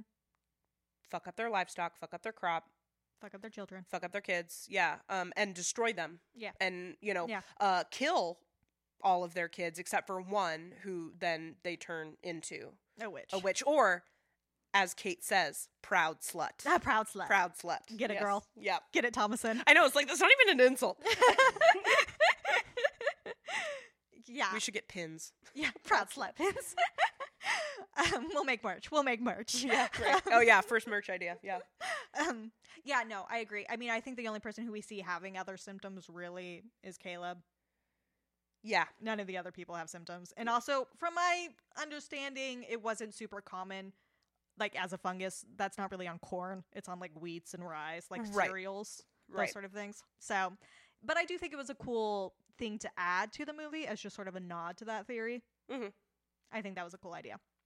So yeah, that's a theory we don't agree with. Do we want to talk about another theory we don't agree with? Um, let's. I'm just kind of reviewing my notes to make sure I've mentioned mentioned everything that I want to mention. Yeah. Um, can I just have a, a moment of of empathy with Kate, with mom? Yeah. when um Caleb has just died, right? Mhm. And um she's talking with William, you Yeah. know, and he asks her like what what do you want? And I will give it to thee, you know, like yeah. and she says, I want to be home. yeah. And he's like, We'll we'll be home. We'll be back on the plantation yeah. by was his candle time tomorrow or whatever, Yeah. you know. And she says, "No, I want like I want to be in England." And when she says when he's like, "What do you want?" Like, "I will give you whatever you want." Like, "I love you." Mhm. What how can I make you happy, you know? And she says, "I want to be home." Yeah. And that feeling of the only thing in the world that you want is something no one can give you. Like, I feel that. I feel that. Yeah. Mm, Yeah, I wrote, "Damn girl, been there." Yeah. yeah. I mean, and her daughter has been there too. She clearly misses England a lot too, Thomasin. That's true. Yeah. Yeah, her yeah, her experiences so far in the new world have been yeah. pretty shitty. Oh, um I also did want to also mention that um Thomasin is overwhelmingly being treated like livestock. Um because she kind of is, Yeah. you know. Um we think we we were talking about this before and we think that she's maybe like fifteen. Yeah, ish, give or take She's a supposed year. to be pretty young, yeah. Supposed to be pretty young. Her womanhood is upon her, right? Mhm. Um, and, and Kate mentions that that it's it's time for her maybe to go serve another family, right? Yeah. And I wonder, and we could talk about this. Maybe it'll turn it have to do with a fan fan theory. I don't know, but we could talk about like what is Kate's problem with Thomasin? Yeah, we'll get into that. Okay, love it. I think we'll get into that. Um, or at least we can. because she really seems to like we got to get rid of her. Yeah. But like, is it as one Puritan woman to another? Like, you need to. I know what is going to help you survive in this Mhm. world, and that is to go serve another family, right? And you're old enough, you know. And it's just the time. you're do that in fertile it's life. time you know um and just but also just really seems to like want her gone even before the witchcraft accusations really come Yeah. into full swing you know so what is kate's issue with thomasin i Yeah. can't wait to talk about it but you have Yeah. another fan theory or Yeah, another Yeah. one that we don't really agree with. Yeah. But it really dives into the characters and their relationships with each other, Uh-huh. which I think is so, it's still useful to talk about. But my Mm-hmm. main problem with this theory is that it's very Catholic. oh the seven deadly sins yeah The seven deadly sins theory. yes yeah Yeah, which we touched on briefly because William, it works with William. He's pride. He's very he thinks he knows best. He's Yeah. you know sent away from there for his sent away from the plantation because of his like religious pride. yes He thinks he knows better than everybody. and he takes his his family of his wife and five children one of which is an infant Yeah. yeah out into the wilderness to homestead yep And um, the theory on Reddit, Mhm. where I think this was maybe originated, because Reddit's good for that. Yeah. Um, also talks about how their sin is also related to how they die.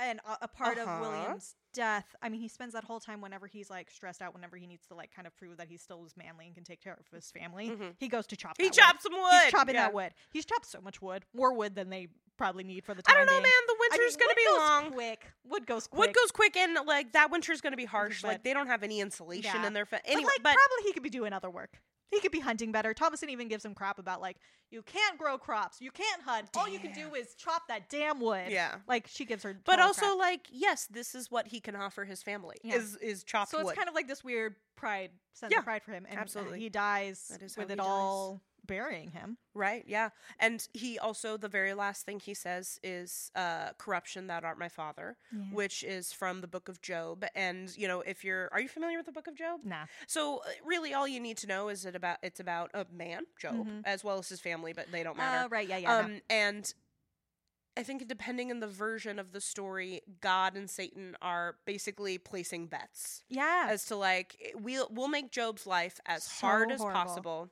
We'll take everything from him, and he will still be faithful to me. Is what what God believes, and Satan's like "Mm, not even close. No, he's totally gonna turn on you. And like okay, well let's see. And um, so it's a story of perseverance and you know Mhm. um, trusting in God's great plan. Uh, you know, um, but also I take issue with that because um, God and Satan are not equals. Mm. Um, I never thought that. You Yeah, know, I, uh, I have no particular opinion on sure. it, but yes. So Satan is is not supposed to be an equal. Satan is an angel, a fallen angel. But he's also the great adversary. Sure, yeah, and he can be a an antagonist. You know, he can Yeah. be an adversary, but he is not on the same playing field as Mhm. God, in my personal opinion. Like, Yeah. especially in this this version of God, Yeah. right? And Satan. Um, although the the Puritans do really put them on a really similar, you know, Yeah. a similar platform. But just for me and my own personal beliefs, like these two entities are nowhere near each other. You know, like I think they both like hold power, Mm-hmm. but they're you know, it's just it's not even comparable. Oh, okay. Um, that's me. Uh, so there's a lot of of parallels to the Book of Job, That right? They sense. mention it outright several times. That's true. They do actually. yeah, and also you know they're living it. Everything is being taken Yeah. from them, and they're like desperately trying to hold on to their to their faith, right? And many of them talk about how they're kind of losing it, but I don't know Mm-hmm. that William our Papa ever actually loses faith. he Even uh-huh. licks the dirt of the earth. he just loves his family so much and he's just like i don't even care like damn me to hell Mm-hmm. just please save my kids Yeah. please save my kids right yeah. A lot of- dies with yeah. a Bible verse on his lip. he, the last thing he- he says is from the book of job yeah um yeah i actually also noticed that so so um if let me guess where you're going with this so if william's ultimate sin is pride which we know is the deadliest sin of all right It's the sexiest one in my opinion. sexier than lust Yeah. which by the way, You know me, I'm not big on lust. I know, yes, I love yes, a yes. prideful person. a prideful though. person. Um, well, uh, in in that vein, I think that that would probably be Caleb's sin, Absolutely. Yeah. According to the theory. according I to mean, this theory. Yeah, it's really obvious then, like, how that relates to his death too, because he's lured in by this beautiful woman, right. and as we've already talked about with his death scene, it's all of that. It's the bite of the forbidden fruit. Yeah. He dies quoting the Song of Songs. He Yeah. has this like moment of ecstasy. Like it's those two are the most straightforward. I think those are the ones that really fit with the theory. Right. Everything else after that Oh, falls apart a little. Fair. Um, I totally agree. I think the pride and lust are like really obvious, but I could also, I think we could make a really good argument that that mom's sin is wrath. She's pretty wrathful Yes. or envious, maybe also. I see, you know, I So the theory I saw hmm um s- supposed that Catherine was envy. Yeah. Because like her main deal is that she really wishes that like maybe she was young and beautiful like Thomasin. That Mhm. story she has is about how when she was Thomasin's age, that's when Uh, she felt the love of God. When she attacks Thomasin, it's a by accusing her of seducing her brother and saying that her and her William, father. yeah, yeah, her Yeah. father William is going to be next. Yes. right? Yeah. And then Thomasin strikes her mom's face, which is sort of like the Oh. seed of her feminine beauty, like marring it. Oh, when they get in a fight and she Yeah. kills Kate. Uh, you missed a huge aspect of that scene. Okay. Um, I don't know if you caught it. I only caught it because I was watching with subtitles. Although you watch with Yeah. subtitles too. Um, they get in a fight. Right. Kate is furious. She's accusing Thomasin of being a witch. She's calling her a proud slut. Yep. All the great stuff. And they they tussle and they they're both on the ground. And Thomasin is is pinned underneath Kate. And she says repeatedly, "I love you. I love you. I yeah, love you." she does. And then she hits her in the head and kills her. Yeah. Yeah, it's not really related to the theory, but it is a Well, that just goes back with my theory of the combination of love of and ab- abuse. abuse and love. Yeah. yeah. Yep. Yeah. But also, yeah, what do you do when you're a daughter in that situation? And that and that people in abusive situations also are capable of feeling love within that abusive relationship. Yeah. You know? So uh, if that relationship is between you know man and God, or Mhm. if it's between you know mother and daughter. You know. Yeah. Um. Yeah. Yeah. Though So- also that all so that could be her having envy for Thomasin, but like you said, it's also easy to read Catherine as a symbol of wrath Absolutely. because she's always yelling at. She's always yelling at Thomasin. Mostly Thomasin, also at her husband. I think she slaps her husband at one point too. She does. Yeah. you know, yeah. she's. I mean, she's pretty angry. The other though option for I mean, wrath. also Mhm. Mm-hmm. her infant just died. Yeah, I know. you Give know. a girl a break. I know. That's actually why I thought Catherine maybe could be sloth because there's the idea of sloth maybe actually being depression. Oh, see, I thought yes, th- that's, and how yes. in like a relationship with suicide and stuff where she like lies down in Caleb's grave for a moment Yeah, and, and just So I was like, that's also and that she spends actually she does come out when like there's some you Yeah. know a kerfuffle outside but like she when she's in bed just like praying after she Yeah. knows that sam is gone and is not coming Yeah. back you know um and it's like oh she's probably Yeah. been in bed for a couple of days So I mean, already we kind of have a problem with the theory because Catherine could be a lot of these a different things. things. i thought because I, I was thinking about the seven deadly sins when again it's obvious that dad is pride and, Yeah. and that caleb is sin or is Lust. is lust that's Yeah. his sin um i wondered i almost wondered if the if the twins were sloth yes, so they the really have a hard time picking up their slack Jonas as sloth because I mean they talk all the time about how he won't do his work. Um, we Yeah. even see him in the cornfield with his father. Like maybe he's supposed to be learning how to do the work, but he's just standing there with some corn in his hand, not doing anything. fucking Jonas. And like things start to get really bad when he can't remember his prayers. And is he doing that like purposely? Is he doing that because he's scared? Is he doing it because he's sloth and like literally did not do the work of remembering, of memorizing his prayers? I can't imagine that. I can't imagine because, like, again, as a Puritan boy, like, it's the only thing he needs to know. I know. At a certain age, like, I think no. But he much prefers his songs about Black Phillip. Yes, he does. I think I choose to believe because Mercy and Jonas are such assholes Mhm. throughout the entire film, uh, accusing Thomasin of witchcraft. I think that they were playing a game. I think that they thought that it was funny Yeah. to pretend like, oh, we've been witched by our older sister. We can't remember our prayers. Isn't that a sign of bewitchment and the work of the devil? You Yeah. know. I mean, I, I think I see Jonas more as a follower. So him being the one to initially say he can't remember his prayers, I'm like, I kind of believe that he really just in that moment stressed out, freaked out, being a kid. Yeah. Just doesn't know what to say or do while his brother is you know, Dying, yeah, yeah. like it's a freaked out moment. Yeah. Um. So the theory then also has Mer- Mercy Mhm. as actually as wrath Mm. because she does really lash out against Thomasin. Yeah. a lot.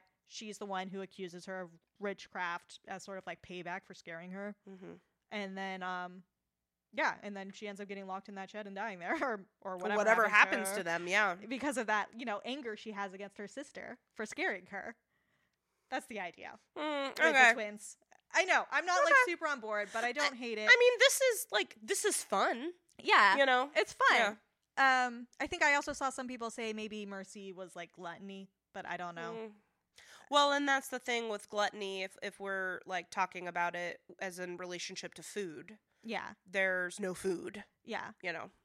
Yeah, I mean, uh, I think this theory actually had Samuel as original sin rather than one of the seven deadly sins because he wasn't Oh, baptized. He wasn't baptized. But yeah. then there were also thoughts of him being gluttony because literally he's a baby. What do babies do? They just eat and eat and nothing else. and sleep and and, then- poop. yeah. Yeah, and then he dies either getting eaten by a wolf or Mhm. starving, so they say, you know. Mhm. But then also the idea that perhaps Mm. he actually represents greed on the part of the parents because they've already Hmm. had so many children and they've never lost They have any. so many fucking kids. Yeah. that it was almost kind of greedy of them to then try to have another kid, especially at this moment when they're going out into the wilderness. oh, interesting. That yeah. So I don't know. However, I mean, s- n- 1630s family planning.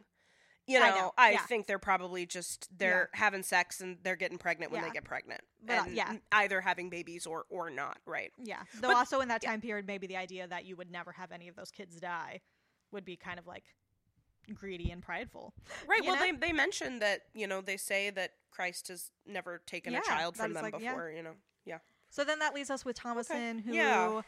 What sins are left? well, greed. Yeah. If Samuel is gluttony or original sin, Sure. or she could be gluttony maybe, or she could be envy. Kind of all for the same Mm. reasons. sure. You know, she misses that glass window in England. Yeah, She used to spend a lot of time staring at her mother's silver cup, Yeah. even though she didn't steal it. She did. She's tempted by the butter and the pretty dresses. Oh, she yeah, by- yeah. comfort. She wants wealth. Yeah. But again, can you blame her? I know. It's like she's had overwhelmingly a shitty life. She's Yeah. escaped religious persecution. like, excuse her for wanting some fucking butter. and a pretty dress. Like, let the girl live. yes. Yeah, no. So I'm not I'm not super bought on it. I think a more interesting comparison, if we're Mhm. gonna get kind of Christian sin imagery with it, Sure, yeah. is to go back to the line that Catherine has. Mhm. Was not Christ led into the wilderness to be ill met by the devil? Because then I started looking into Jesus's temptations, Mm, yes. which I think are a few different versions in the different New Testament. and you know, something Testament I'm actually really unfamiliar with. I, um I think you know I'm more of an Old Testament kind of gal. yeah, I Yeah. do know. Yeah. Um, I technically studied it in college, but Sure. that was a while ago. That was a long time ago. Yeah. yeah. So he gets tempted. He's in the wilderness. The devil. He's been fasting for forty days or whatever. Yeah.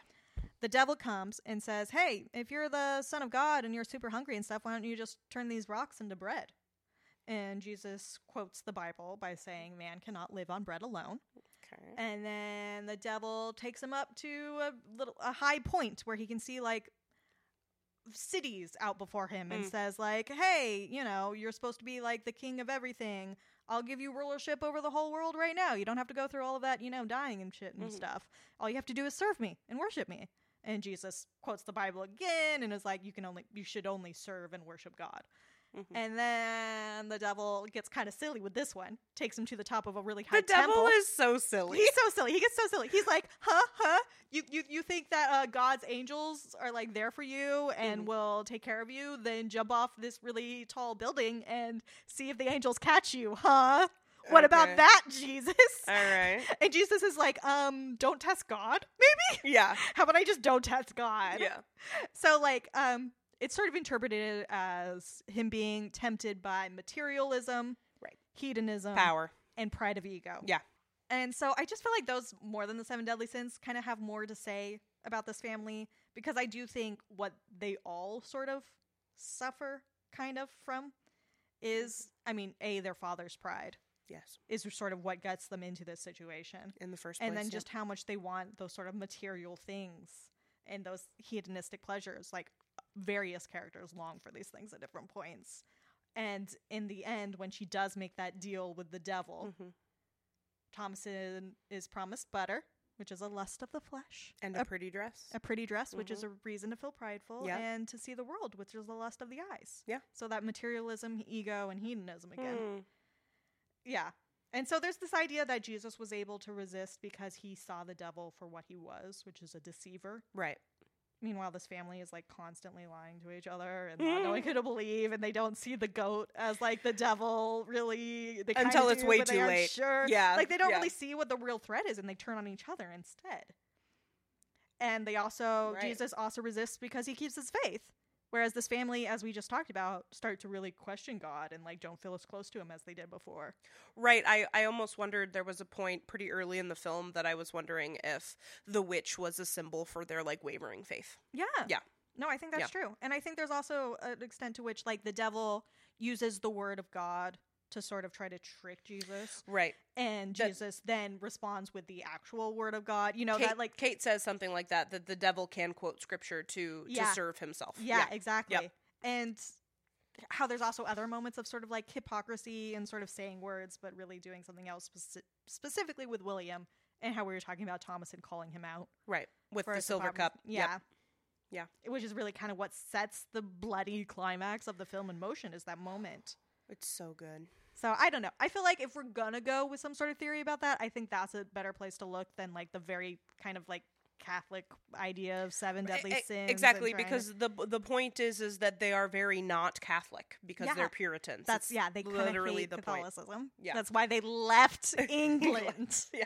So I don't know. Um Final thoughts. Yeah, I'm thinking about that ending. I think that it's again what one of the my favorite things about Cabin in the Woods Mm-hmm. is the ending. And you do really get this sense of like the, you know, big quotes, the quote unquote bad guy wins, Mhm. right?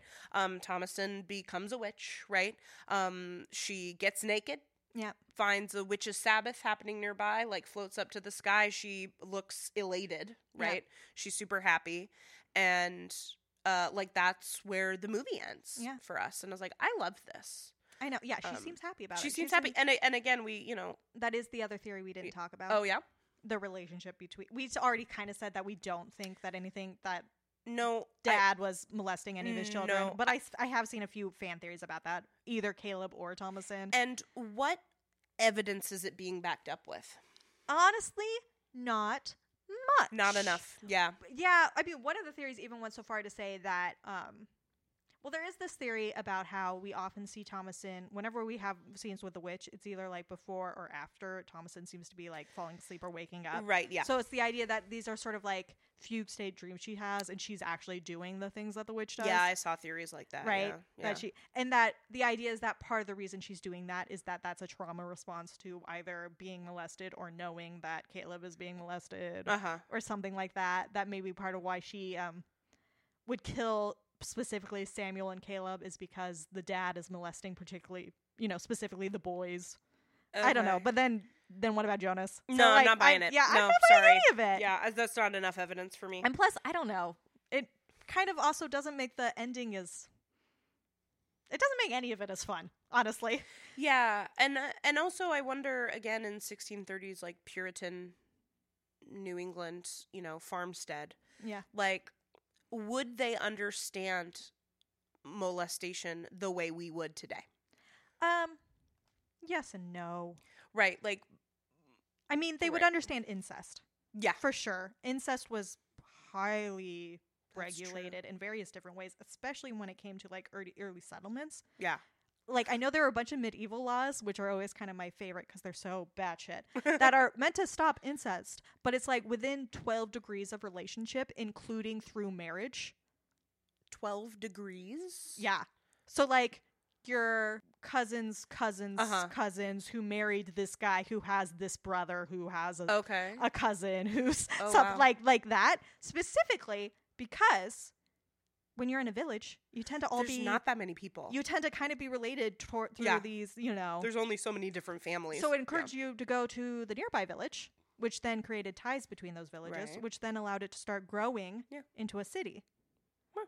so incest was definitely something that they would have been aware of and would not have liked and and would also understand that like sex would be something sinful Yeah. right but like again maybe something more like less close to sex and more close to physical abuse yeah. right? Um might just kind of be part of life you know Yeah. might be something more normalized. Yeah maybe i don't know. you know. I don't know.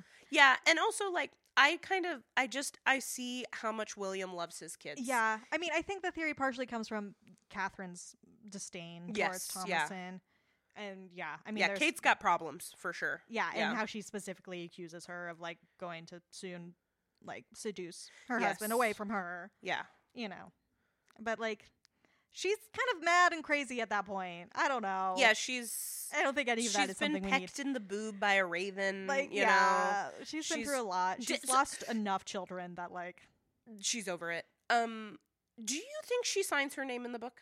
Thomas. Kate. Kate. Oh, Kate. Do you think she signs her name? Because Caleb, the vision Offers of. Caleb, Yeah. says that he has a book that he wants her to look at.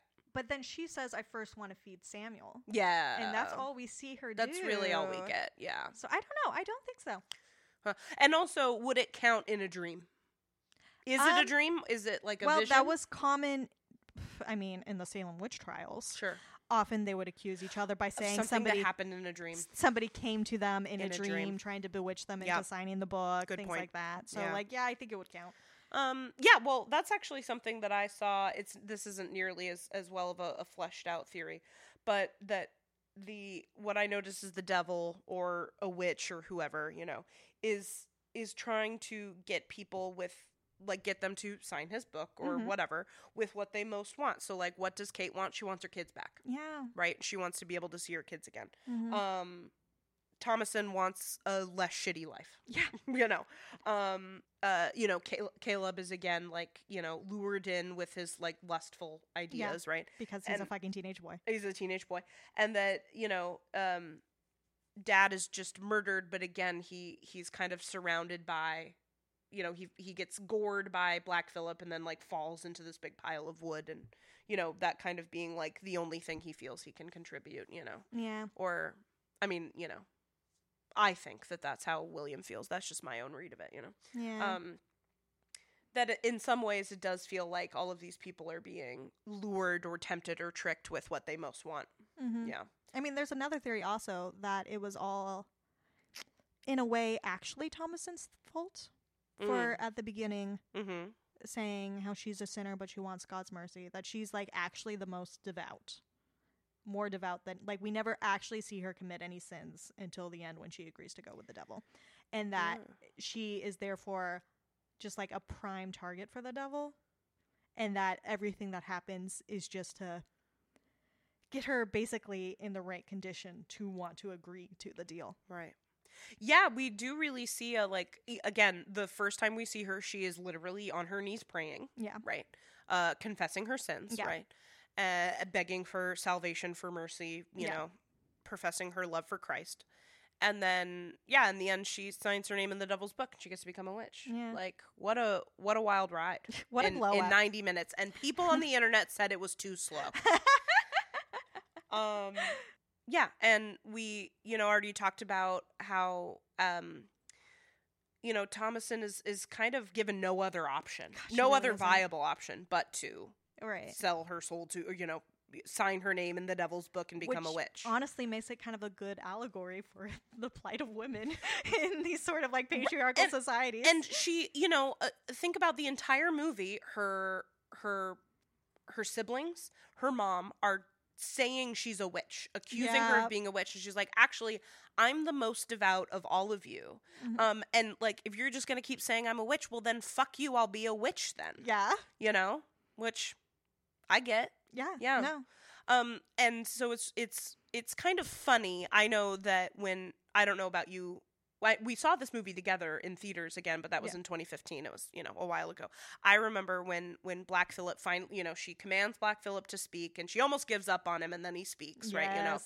Um in a whisper right? Sexy um, whisper. that cra- weird whisper yeah. Um matt was mentioning our producer matt um was mentioning something about like the sound design, Design of, for it and how it's really Black cool, Phillip, and we're yeah. like, yeah, we understand what you're talking about. I totally about. know what you're talking about. Yeah, super Um, cool.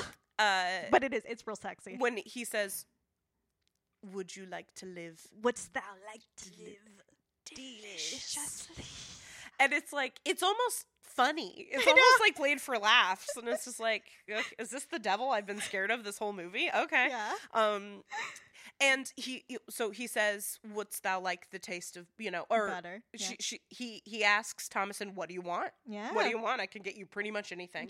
Wouldst thou like the taste of butter, a pretty dress? And she's already like, "Yeah, that sounds great." Yeah, I want a- those things. And then Black Phillip continues to say to see the world, and she's like, "Yeah, like Thomasin's already like you've already got her on the hook." I mean, the moment her parents died, like her family died, like Oh, also one she was on board. one so, other like- thing. So she does she does kill her mom. That's true. She does. She does to kill her mom, but self defense. it very much so. Yeah, it was probably going to be one or the other of them. Yeah. Yeah, and then what? She kills her mom. She her mom dies on top of her. She kind of pushes her mom off. She goes. Do you remember what she does? She goes back into the house. She takes off her dress. Yes. She gets a blanket, wraps herself up, and sits at the table and takes a nap. Yeah, got to take that depression nap. And I was just like, yeah, she's that was a lot. She needs a break. yeah, Yeah. I feel that. I feel that a lot. Um, But yeah, it, it goes into the theory about it all being a dream because then she I- wakes up and No, I'm nah, sorry. I'm not in it. I'm not Um, into it. But uh, I am t- into the idea that yeah, Mercy and Jonas weren't in league with the devil. Maybe Black Um, Phillip was actually talking to them. Maybe the devil just took advantage of that. right. You know.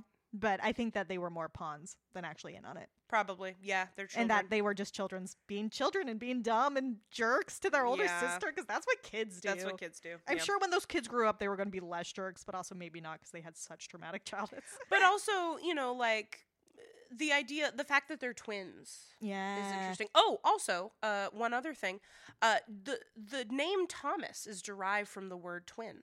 Oh. yeah. I didn't know I don't know what that means. I thought maybe it had something to do with doubting Thomas oh, from the Bible. maybe. I don't know. I didn't get into it. Yeah, so you know, because we've got the twins, and obviously, you know, like I think there's a lot of of symbolism around like evilness and twins, right? Like the Yeah. good twin, the evil twin, right? You know, Yeah. um, Creepy twins have been used in horror movies. creepy twins. Yeah, Not um, any that I've seen, but I know it's true. that those are the twins. But then also it could be like a symbol for, of abundance for the family. It's like, look how many fucking kids we got past the age of five. You know, look at us. Um, two at the same time. Like beat that. You know. Yeah. Um, yeah. Catherine should be very proud. Yes, and then uh, Thomasin, and I was like, "What is the origin of the name Thomas?" Right, and I looked it up, and it means it means twin. That's interesting. So I don't know what that means. That you know, I don't know. I we don't can know. maybe revisit it later if something really Yeah. interesting comes to light. But just a fun fact. Yeah. Um, and then uh, so she signs her signs away her soul for a for some butter and a pretty dress, Yeah. and I don't blame her. I don't blame her. No. Um, so is that going to lead us into the the game you invented? Yeah. I'm yeah. so ready. Let's play it. Let's so it. we're gonna play a game game called "What's That Like to Live Deliciously." the answer is always yes. Yeah, where we're gonna try to uh, get the other person to s- sell their soul to So the devil Write, our name in the devil's Yeah. book. Yeah. by tempting them with three relatively mundane things. I think you have to try to get it as small and mundane as possible, Right. Because like the more mundane you can get the other person with, the better it is For a whole soul. Yeah. Yeah. I yeah, mean, he goes as far as seeing the world, Right. which is But pretty big. but he wonder- starts with butter. I wonder what the world is for Thomasin. I know. It's probably a lot smaller than, yeah, than the actual yeah. world. Okay, I'm gonna try to tempt you first. All right, you first. Okay. I think also the game only works if you say "What's thou like" before each one. What's thou like? Yes. So- what What dost thou want? Yes. Yeah. So, what's thou like? A tilt record. I know you've been looking everywhere for tilt. They're so hard to find. Yeah. Okay. okay, I no, would. but I, I don't. I, am not to ready. I'm not ready to sell my soul. Okay, okay, okay. Here's my next one. Okay. What's thou like? Free and easy access to getting your hair dyed whenever you want, any color, always. Ooh, that is help because it is spendy. It is spendy, Yeah, and it's not always easy. it's not easy and and time consuming. Yeah. Okay. Okay. Okay. What else you got? Okay, my last one. This Yeah. is gonna do it. We'll Okay. see. We'll see if this All does right. it. Okay. What's thou like? Your beloved cat Lila to have a long, healthy life and be like your witch's familiar. Can we make it? Can we make Lila's life as long as mine? Well, see, I'm not sure. Does that get out of the realm of the like mundane? But if she's like your witch's familiar, then I feel like Right. yeah, I think so. I think so. Yeah, I would do a lot of shit for Lila. I know, right? I thought that. That's why Yeah. I saved it for last. That's my cat, my cat Lila. Um, She's here recording with us right now. yeah, I'm a huge fan, Mhm. huge Lila fan. Uh, I actually have had several, more than one, uh, dreams about someone or something. Sometimes it's like an alien or some Oh, God. unknowable evil. Uh, a- attacking, coming for my cat.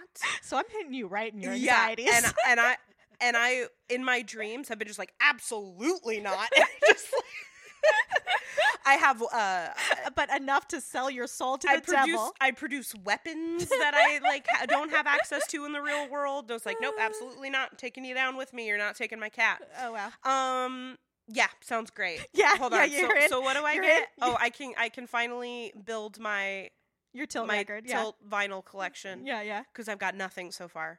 Um, Hair dye. oh, Just my hair dye, yeah, and and the but really the nail in the nail in the coffin is is the I knew. cat. Yeah. Okay, so we we were on the same track. yeah, yeah, yeah, I was gonna say we're. I mean, we're pretty similar. Pretty yeah. similar, yeah. I was gonna say so, and and again, right? It it needs to be. Is it something that like the average person would find mundane? Yeah, I think so. Right. So so for instance, like, wouldst thou like the ability to consume dairy? Um, I was. I was thinking actually. I was like, I wrote in my notes. How would the devil get me? Yeah. Wouldst thou like a tummy that wasn't hurty all the time? Yeah. so I mean, A head that wasn't achy all the time. yeah, yeah, I mean, I think it would need to be more than just the dairy. Okay. But I'm definitely we're on we're on a track. You we're could, on a track. You could go back to your yogurt and potatoes. I do miss yogurt and potatoes. Yeah. Um, wouldst thou like the ability to consume garlic again? God, yeah. See, no, honestly, Yeah. honestly, Yeah. I mean, I could just actually. Well, see, no. Again, it's just not enough. There's too many other foods that I still would not be able to eat. That is just not enough. I You need, a package deal, double. Right. And and so that would be I feel like too much if I said wouldst thou like be able to consume dairy, tomatoes, Like- garlic, onion. Basically, to just not have a fucked up stomach, To- situ to, n- headache, to not have the food, migraine trigger, the food everything. sensitivities that you deal Yeah, with. yeah. Yeah. Yeah. Um, those are the two I'm offering you: dairy and garlic. Those are the two I'm offering okay. you. Okay. Those However, what's thou like? We totally are almost the same person. A dog companion could be a little bit, doesn't need to be. yeah. Who was guaranteed to live a, a long and healthy life. No, that really is it. That's Yeah. what we would sell our souls to the devil for. Yeah. We just want our animals to be with us always. Yeah. Like they really just had to say which is familiar, and we were like, "Yep, sign him a name." Sign him a name. Yep. Uh, and again, like I said, like it wouldn't need to be a little bit. However, I'm sure that that would be one That to would really be get ideal. you. Yeah. Yes. Yes. But like you know, I'd let you like you know build a dog, build a dog. like build a bear for a dog with a guaranteed long and healthy life. yeah, and I assume also a part of having like a witch's familiar is a certain degree of like psychic communication. I just feel like that should be there. Uh huh. Yeah. Like honestly, that's all. Like, though honestly, really, a pretty dress that's actually like comfortable and with like pockets and stuff. Right. that I could like wear to work or but also still be like cute. you yeah, like kind of go out on the town. You know. yeah. Like I get it, Thomas. Then Oh, I totally get it. Yeah, think about like butter would it, it sounds mundane to us, but Yeah. to Thomasin and probably It's a lot of other people, it would be quite the luxury. Yeah. Yeah. but still is something that's like I just meant that like it couldn't be something like superpowers. You know, right, like the ability to fly, You know. or become invisible or anything like Yeah. that. Yeah, definitely. Just you know, what's thou like to have less food sensitivities? yeah. And I would, s- I would, I really like- would, I really would. st- Um, yeah. In general, being able to find albums on vinyl that Yeah. I can only really find on CD yeah. or in a digital format, being able to find Yeah. it, especially older stuff. Yeah, And that- the hair dye one was because I would want that too. I would. Yeah, definitely. It's That's real tempting. yeah, I was I've been thinking about like how much money I spend on my hair. I know it's bad. I need like- to go in. Actually, my my little shave is getting a little too long. It's getting Yeah, my. I'm my my purple is starting to fade. Um and that's fine. Like I know that that's Yeah. going to happen, but I really like to go with like a really dark shade of the color I go with so that it can I can spend more time growing it out Yeah. and letting it fade. Yeah. And you know, this is relevant to the witch because uh, next time you watch, look for the symbolism of when the women start to show their hair without their hats on, and when it goes from being Oh. braided to being To being down. down. Just you know, a little parting thought. I did notice that about Yeah. Kate. I always thought And Thomasin, And Tho- I, I knew noticed with Thomasin, or like yeah. Yeah. I remembered that, but like with Kate, I was just like, "Dang, your hair's long." yeah, And I was like, "Well, yeah, yeah. What else you gonna do? yeah. What else are you gonna do? You're gonna put it up. You're gonna like braid it, or just Yeah. put it up, and it's yeah, So anyway, this has been Deep Thoughts, Shallow Plots. absolutely." Uh, join us next time. I think we decided we're gonna do Scream. Yes, Great, absolute classic. We love it. Yeah, A classic. Yeah, we want to do a classic. Thanks as always to our sound guy Matt. Couldn't do it without him. yeah. Thanks, Matt. Really appreciate it. Thanks for Um, the theme song. Yeah, and he also wrote the theme song. He's just a generally really cool guy, um, and a really talented musician. You can check out his podcast, Oh, Music Sucks and I Want to Die. Until next time, don't forget to live, deliciously. I don't know.